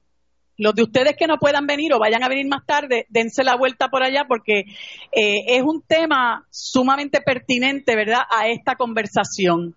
Y si nosotros miramos las experiencias de muchos países en América Latina y cómo han girado a la derecha y cómo han, se han convertido en amenaza del ejercicio de los derechos civiles de la gente, es precisamente con líderes que practican el fundamentalismo religioso. Eso es extremadamente peligroso. Socolor de, eh, de hablar de Dios y de ser mensajeros de Dios, socolor de ser representantes de Dios, eh, que yo, pues lo que pienso es que muchos de ellos son fariseos, ¿no?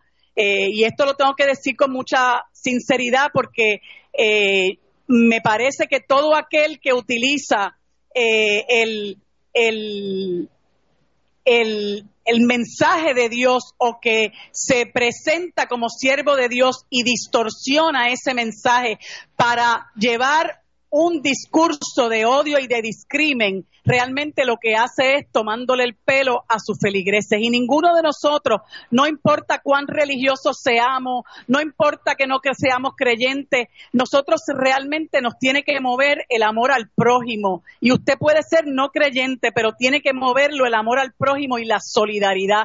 Una persona a quien le le llama el, el discrimen, el prejuicio, el odio y la mezquindad, realmente no puede ser un mensajero de Dios.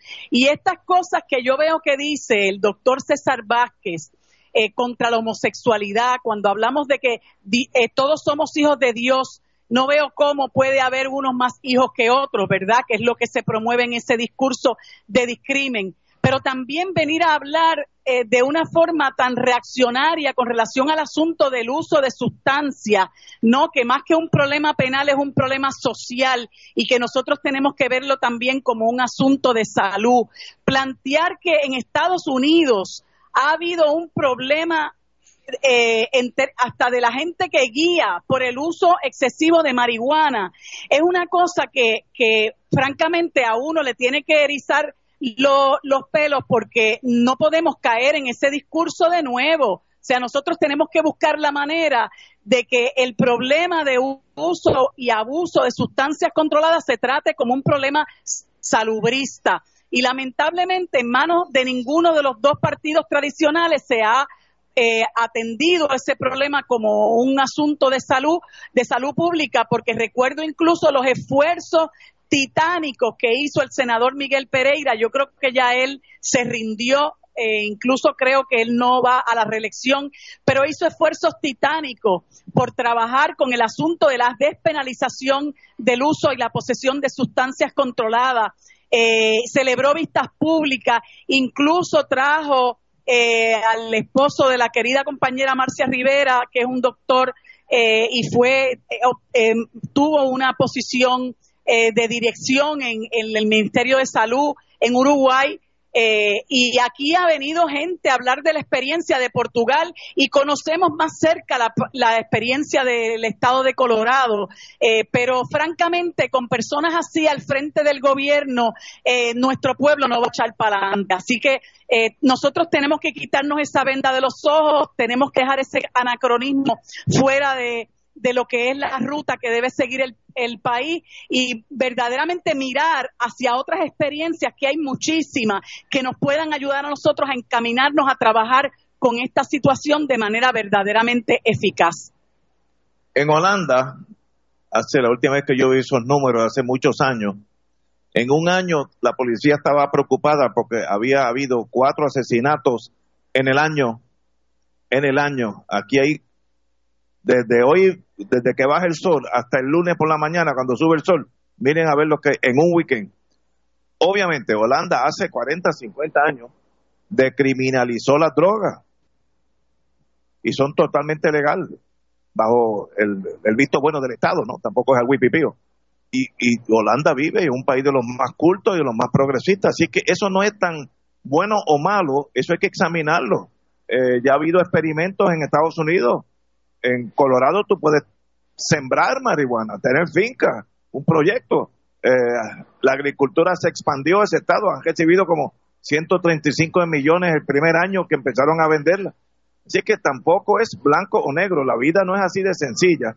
Y si Holanda es un, hace 50 años, es un ejemplo de cómo un país civilizado puede manejar el problema de la droga civilizadamente con un control del gobierno y no hay que matarse en las esquinas como va a pasar este fin de semana. Este fin de semana aquí va a haber más muertes que en Holanda en el, en el año entero. Pues mire, es tiempo de reexaminar todo. Así que no, no, no podemos decir nosotros tenemos la verdad cogida por el rabo, eh, iba a decir otra palabra, pero cogida por el rabo, eh, y, no podemos ni hablar de Holanda, no, suave, seamos, aprendamos de la, del vecino, que a veces tiene muy, cosas muy buenas. Vamos a una pausa, amigos, y regresamos con Fuego Cruzado. Cruzado.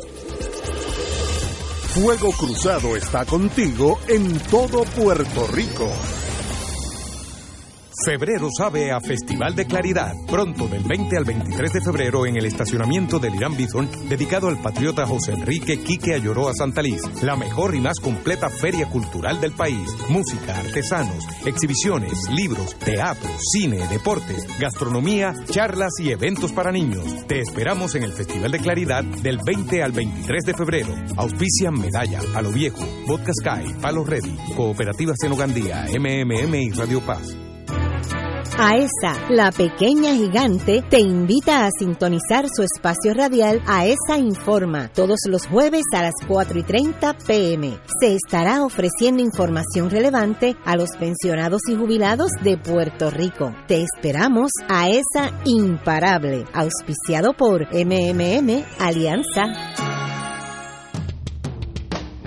Todos los jueves Radio Paz y la Administración del Seguro Social te ofrecen un espacio informativo para orientarte y aclarar tus dudas sobre los derechos, requisitos y obligaciones para poder disfrutar de sus beneficios. Plantea tus preguntas por el 787-300-4982 y conoce antes que nadie los detalles concernientes a cambios y nuevas regulaciones, escuchando todo sobre Seguro Social con Víctor Rodríguez los jueves de 2 a 3 de la tarde por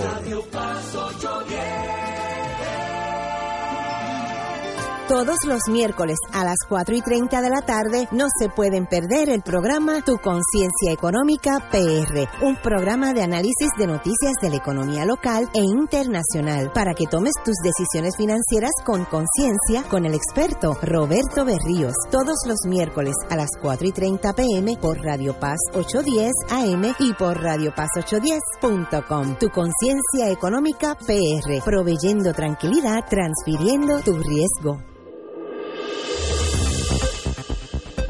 Y ahora continúa Fuego Cruzado. Regresamos, amigos y amigas, Fuego Cruzado. Ha sucedido algo que requiere mi, mi intervención súbita. Se acabó de recibir una llamada en la, a la secretaria ejecutiva del presidente del Senado, Tomás Rivera Schatz, y le, sencillamente la llamada fue algo amenazante. Le dijo que sencillamente van a seguir tiroteando el Capitolio.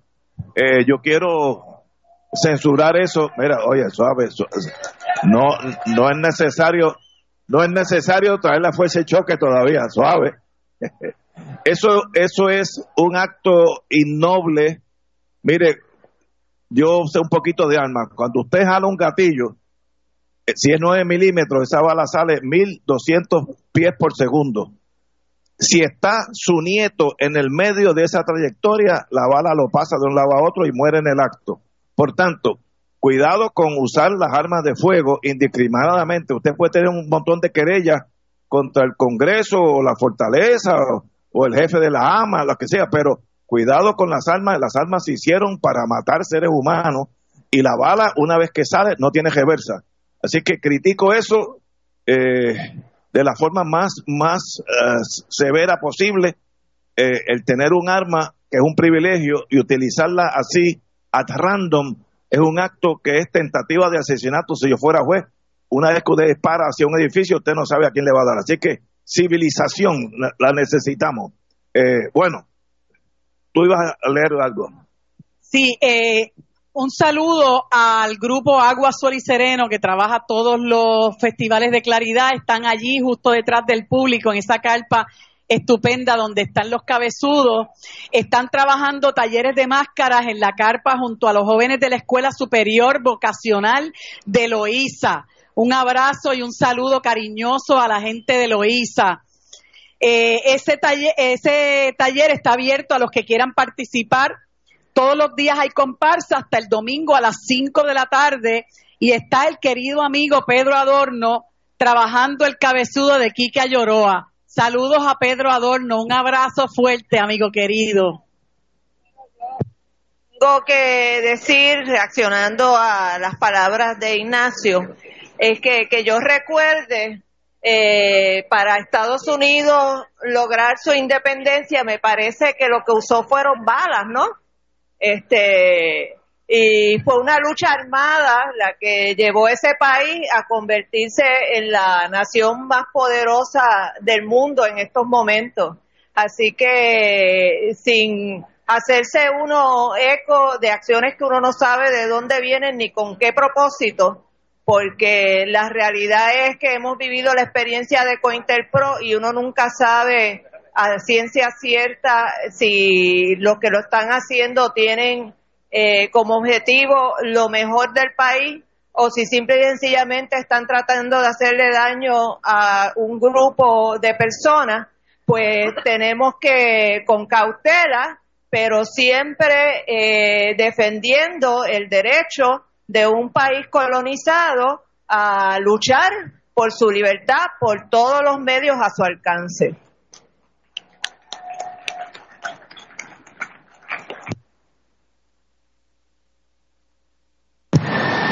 Volví.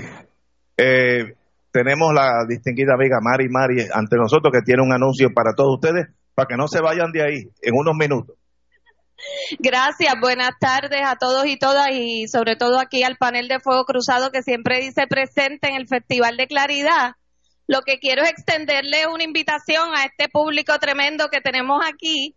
Eh, cuando culmine Fuego Cruzado hoy a las 7 en punto de la noche, vamos a tener en esta misma tarima un conversatorio sobre el centenario del líder eh, obrero Pedro Grant y su influencia en la nueva lucha por la independencia de Puerto Rico.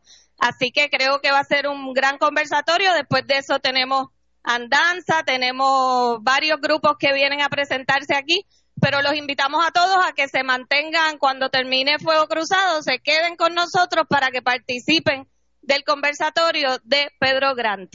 Muchas gracias, Ignacio. Gracias, Mari. Un placer. Compañera, presente a su testigo, no es testigo, a su amigo. Pues para mí fue realmente una sorpresa súper agradable ver a este joven que tengo aquí a mi derecha, que se llama Edil Sepúlveda. Edil eh, es parte de una organización eh, importantísima en los Estados Unidos, él está radicado en Washington, D.C., que se llama Boricuas Unidos en la Diáspora. Y ellos son los que se, eh, han encargado por segundo año consecutivo, tercer año consecutivo, de organizar las visitas que ha hecho el Junte de Mujeres a la capital federal. Eh, que la última, en esta última visita que estuvimos Wilma, Mariana y yo, pues ya ustedes saben como un poco los hardcores del anexionismo empezaron a, sacudirse eh, porque nosotros en cuatro días visitamos 20 oficinas congresionales, tres think tanks conservadores, eh, hicimos un trabajo estupendo en diseminar el derecho que tiene nuestro país a la libre determinación, a que los Estados Unidos asuma su responsabilidad y convoque a un proceso eh, de libre determinación para nuestro país eh, y, un, y, un poco o bastante, ¿no? Ayudar a desmontar el, el, el discurso estadoísta que es el que ha acaparado los pasillos del Congreso por los, las últimas décadas. Edil es un compañero abogado eh, eh, totalmente comprometido con asuntos que nos atañen a nosotros como país y Wilma, Mariana y yo le estamos, le estamos sumamente agradecidos por ese trabajo incansable que hizo junto a Daniel Vázquez, que es otro de los compañeros y algunos más que no puedo eh, eh, mencionar porque olvido los nombres, pero lo vimos por aquí, lo trajimos para que les hable un poco sobre qué es eso de Boricuas Unidos en la diáspora. Saludos, Edil. Muchas gracias, María de No estaba preparado para que me llamaran acá a la tarima, pero eh, un gusto poder estar aquí en el Festival Claridad y un gusto haberlas tenido hace dos semanas allá en Washington, D.C. El grupo Boricua Unido en la Diáspora eh, es un grupo de jóvenes profesionales que están radicados en diferentes ciudades de Estados Unidos eh, y nosotros básicamente nos organizamos alrededor de la fecha de antes, un poquito antes del huracán María y la concepción de la organización fue básicamente toda esta idea de la falta de poderes democráticos eh, que hay en Puerto Rico y eh, como nosotros decimos, el trigger, uno de los triggers, ¿verdad?, que nos hace tratar de organizarnos un poco mejor eh, allá en la diáspora fue la aprobación de la, de la ley promesa y la decisión de Sánchez Valle donde nosotros veíamos, ¿verdad?, que estábamos yendo un poquito para atrás en cuestiones de derechos democráticos.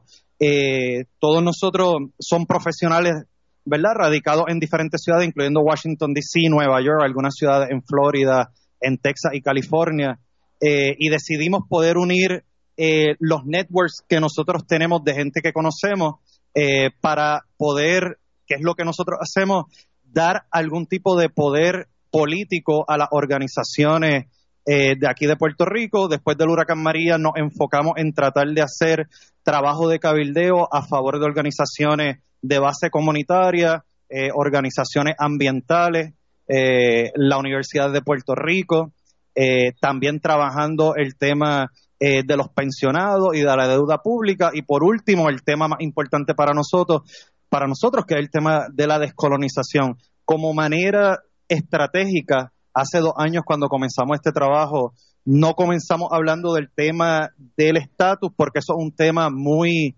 controversial en el Congreso, pero sí comenzamos hablando, después del huracán María, el tema de Puerto Rico se volvió un tema, lo que dicen sexy, eh, a nivel de Estados Unidos, a nivel de Washington, D.C., a nivel del Congreso, y eso sí abrió muchas puertas eh, para poder traer todos estos problemas que, que están habiendo en Puerto Rico, y nosotros aprovechamos esa oportunidad a ocupar un espacio eh, que estaba siendo ocupado por cabilderos pagados por los estadistas desde hace muchos años y habíamos perdido mucha conexión eh, con grupos solidarios eh, de derechos civiles y otros grupos allá en, en, Washington. Así que estuvimos por alrededor de dos años cabildeando, haciendo muchos eventos educativos, informativos en Washington y en muchas otras ciudades y ya en el último año hemos entrado más de lleno eh, a tratar el tema de la descolonización junto al Junte de Mujeres eh, y junto a otros grupos acá en Puerto Rico. Puedo dar fe de que el trabajo de estos jóvenes es extraordinario y como ustedes podrán imaginarse, con los usos de las tecnologías, teníamos a una compañera en Bélgica haciéndonos los itinerarios, a otro compañero en Colorado buscando la información para prepararnos el paquete informativo. Y cuando nosotros llegamos a Washington teníamos un folleto con, con los retratos de cada uno de los congresistas que íbamos a ver, de qué partido era, de qué comisiones pertenecían, cuáles eran los, los temas que le interesaban, el nombre de los staffers con que nos íbamos a reunir. O sea, teníamos un trabajo de lujo de cabilderos que cobran cientos de miles de dólares y todo fue con la aportación del trabajo gratuito y solidario de los jóvenes de Boricuas Unidos en la diáspora. Eh, eh, el hospedaje, el hospedaje de Ernesto Torres, que es el que siempre nos acoge y nos coloca en algún sitio que podamos descansar bien, eh, nos buscan al aeropuerto, nos traen, o sea, que sin un solo centavo de nadie que no fuera el de nuestras organizaciones y el nuestro propio, eh, nosotros hicimos el trabajo que cualquier cabildero hubiera cobrado cientos de miles de dólares, porque lo hacemos por el amor a nuestra patria. De cierta manera ha sido inclusive más efectivo que el mismo cabildeo que hace la Comisión de Igualdad, eh, porque pudimos, pudimos, pudimos ir alrededor de 25, 25 oficinas en el Congreso, que incluía muchos congresistas, pero también eh, oficinas de congresistas que son, ¿verdad? Los congresistas de la mayoría eh, y de la minoría del Senado, eh, pero también pudimos aprovechar y, visitar eh, varios, lo que se llaman think tanks o tanques de ideas, que son organizaciones que desarrollan investigación, que son muy importantes. Eh, y muchos de los estadistas no han podido llegar a, esos sitios por muchas razones.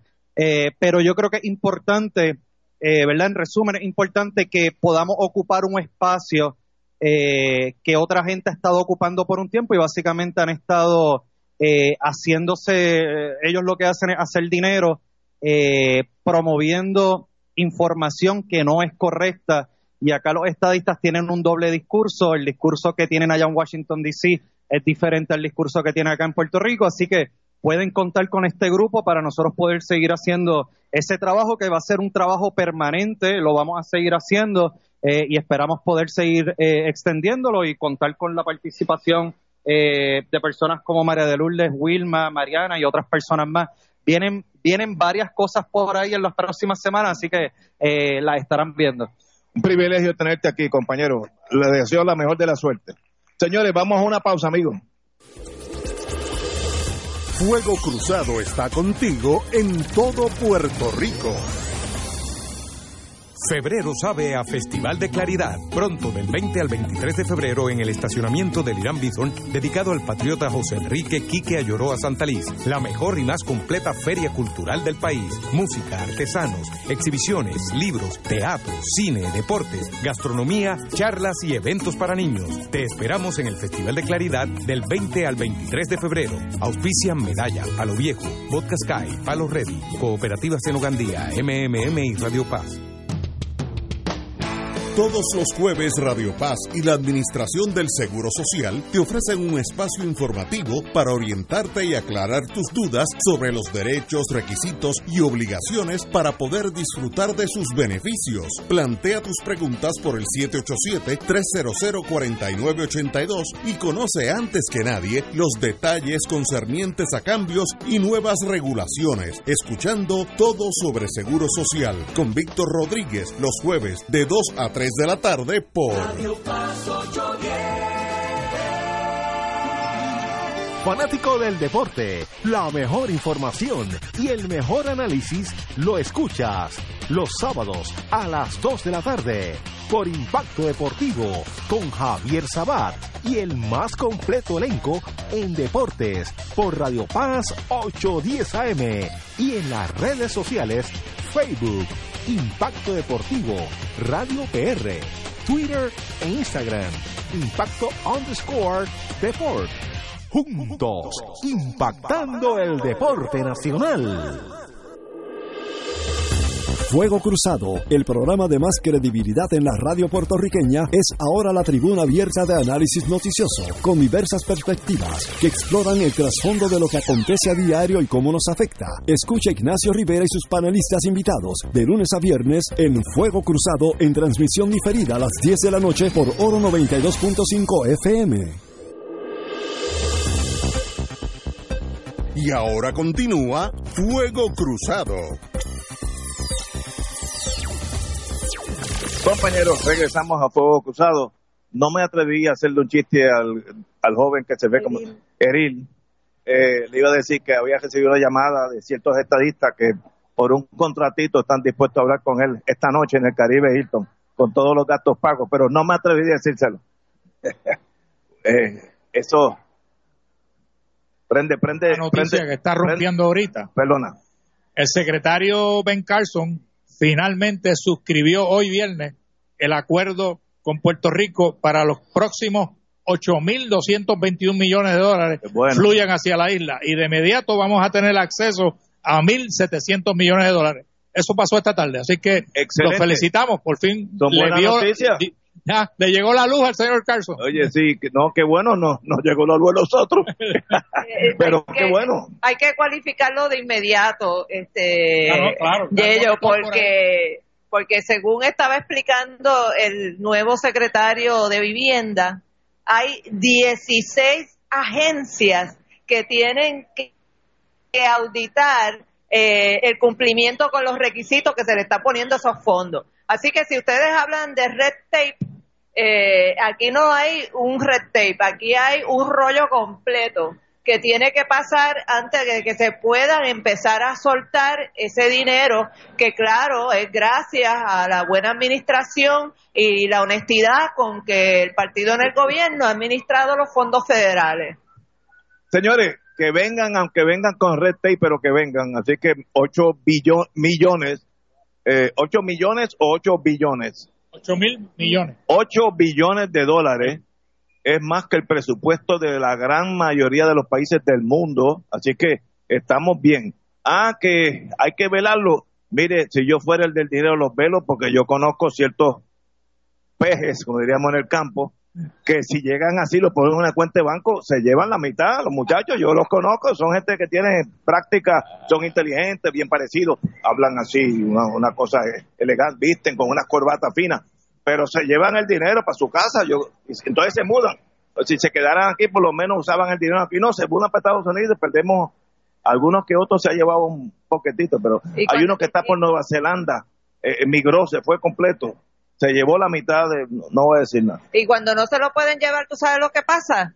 Que no lo usan y lo dejan perder. Ah, sí, también de hay- los 1.500 millones que ya se había desembolsado, no se ha utilizado ni un 10%. Claro. Y mientras tanto, existen más de 20.000 viviendas sin reparar de los techos, Pero con eso es- 1.500 millones de dólares disponibles para esos propósitos. Pero eso es negligencia carasa, porque el dinero ya está. Y, no sé qué están esperando, que venga alguien y lo tome la decisión por ellos. No, no, no sé cómo, no sé cómo analizar eso. Es la indolencia. Mira, Ignacio, antes de que tú comentes lo que ibas a comentar, creo que es importante que la gente sepa que hoy en el Tribunal Federal el juez Pedro Delgado denegó la solicitud de Julia Kelleher para que su pleito, su juicio se ventilara fuera de, de Puerto Rico. Me parece que es importante porque esa señora hay que juzgarla aquí. Aquí fue que cometió, cometió el pillaje, a este país es que le tiene que rendir cuentas y ante este pueblo es que ella se tiene que presentar. Así que yo, aunque no soy fanática de ese tribunal ni postulo allí tampoco, me alegro, me regocijo en la decisión de que ella sea juzgada en este país al que le faltó el respeto y ante el cual tiene que responder. Muy bien. Excelente, no estoy, estoy. Buena noticia. Creo que es una gran noticia. Buena noticia. Lo de los 8, 8 billones, buenísimas noticias. Así que terminamos el viernes en un upswing. Eh, el caso de Kelleher, eh, es difícil transferir un caso de una jurisdicción a otra. Yo tuve, cuando yo era fiscal federal, un caso que se transfirió a Santa Cruz y era bien difícil los testigos, todo es un problema, eh, eh, la hospedería. Eh, y, y el test, el examen que tiene que hacer el juez es si es posible conseguir un jurado de puertorriqueños que puedan analizar la prueba de forma no parcializada. Yo creo que en Puerto Rico se puede conseguir. Este, si yo cayera en el jurado, que no voy a caer porque soy abogado, yo vería la prueba y si es inocente, cuente que la saco inocente y si es culpable, es culpable. Pero ese es el examen. ¿Es posible conseguir un jurado que sea imparcial? Yo creo que sí. El juez Delgado, yo lo conozco, una persona muy tranquila de espíritu, así que estoy seguro que esa es la decisión tomada en, en, en bien de este caso y que se ve aquí. Será para el, el 221, por ahí, por allá, de aquí a un año, algo por así, algo por el estilo. A un año, sí. Hay un caveat con lo del si puede haber un jurado imparcial o no, y es que por la necesidad de que el jurado tiene que tener conocimiento del lenguaje en inglés, eso te limita el pool, de, correcto, el grupo de donde se escoge, y entonces los jurados tienden a ser personas de clase media alta, educadas en Estados Unidos, o que trabajan para empresas norteamericanas, o que trabajan en el gobierno federal, y, y obviamente eso hace que haya una mirada sesgada de clase eh, y hasta ideológica eh, en, en estos jurados cuando están viendo estos casos. Así que hay que aguantar la respiración para ver si se logra conseguir un jurado eh, que verdaderamente pueda no solamente juzgar a esta señora ante el tribunal eh, de distrito de Estados Unidos para Puerto Rico, sino que representen al tribunal del pueblo de Puerto Rico. Estoy de acuerdo, el problema del lenguaje eh, en el jurado, el, el lenguaje inglés ha sido un problema siempre desde que yo era fiscal y de cada 10 personas que entrevistan para el jurado eliminan tres o cuatro, mayormente por el lenguaje, por la barrera. Pero tal vez con el tiempo ya los jóvenes hablan más inglés que, que nosotros, no sé, eh, pero que sea lo que mejor quiera. Tenemos que irnos. Ha sido un privilegio estar aquí. Esta es la vez que más gente ha venido. No hemos tenido que agestar a nadie. Los encubiertos están ahí comiendo bacalaitos sin nada que hacer. Un privilegio para mí estar ante ustedes nuevamente. Y el año que viene estaremos aquí, los mismos cuatro, el viernes a esta hora. Señores, El año que viene estaremos con la senadora María de Lourdes Guzmán. Ajá, estaremos aquí la senadora. Que no la quiero llegar aquí con escolta y gente que me mire mal, porque enseguida se nos dañan los La muchachos. corta de ella se llama Fel y Pau. Los que nietos están que por están por ahí, mis nietos que están por ahí, las luces de mis ojos. Señores, hasta el lunes, si Dios quiere, a las 17 horas.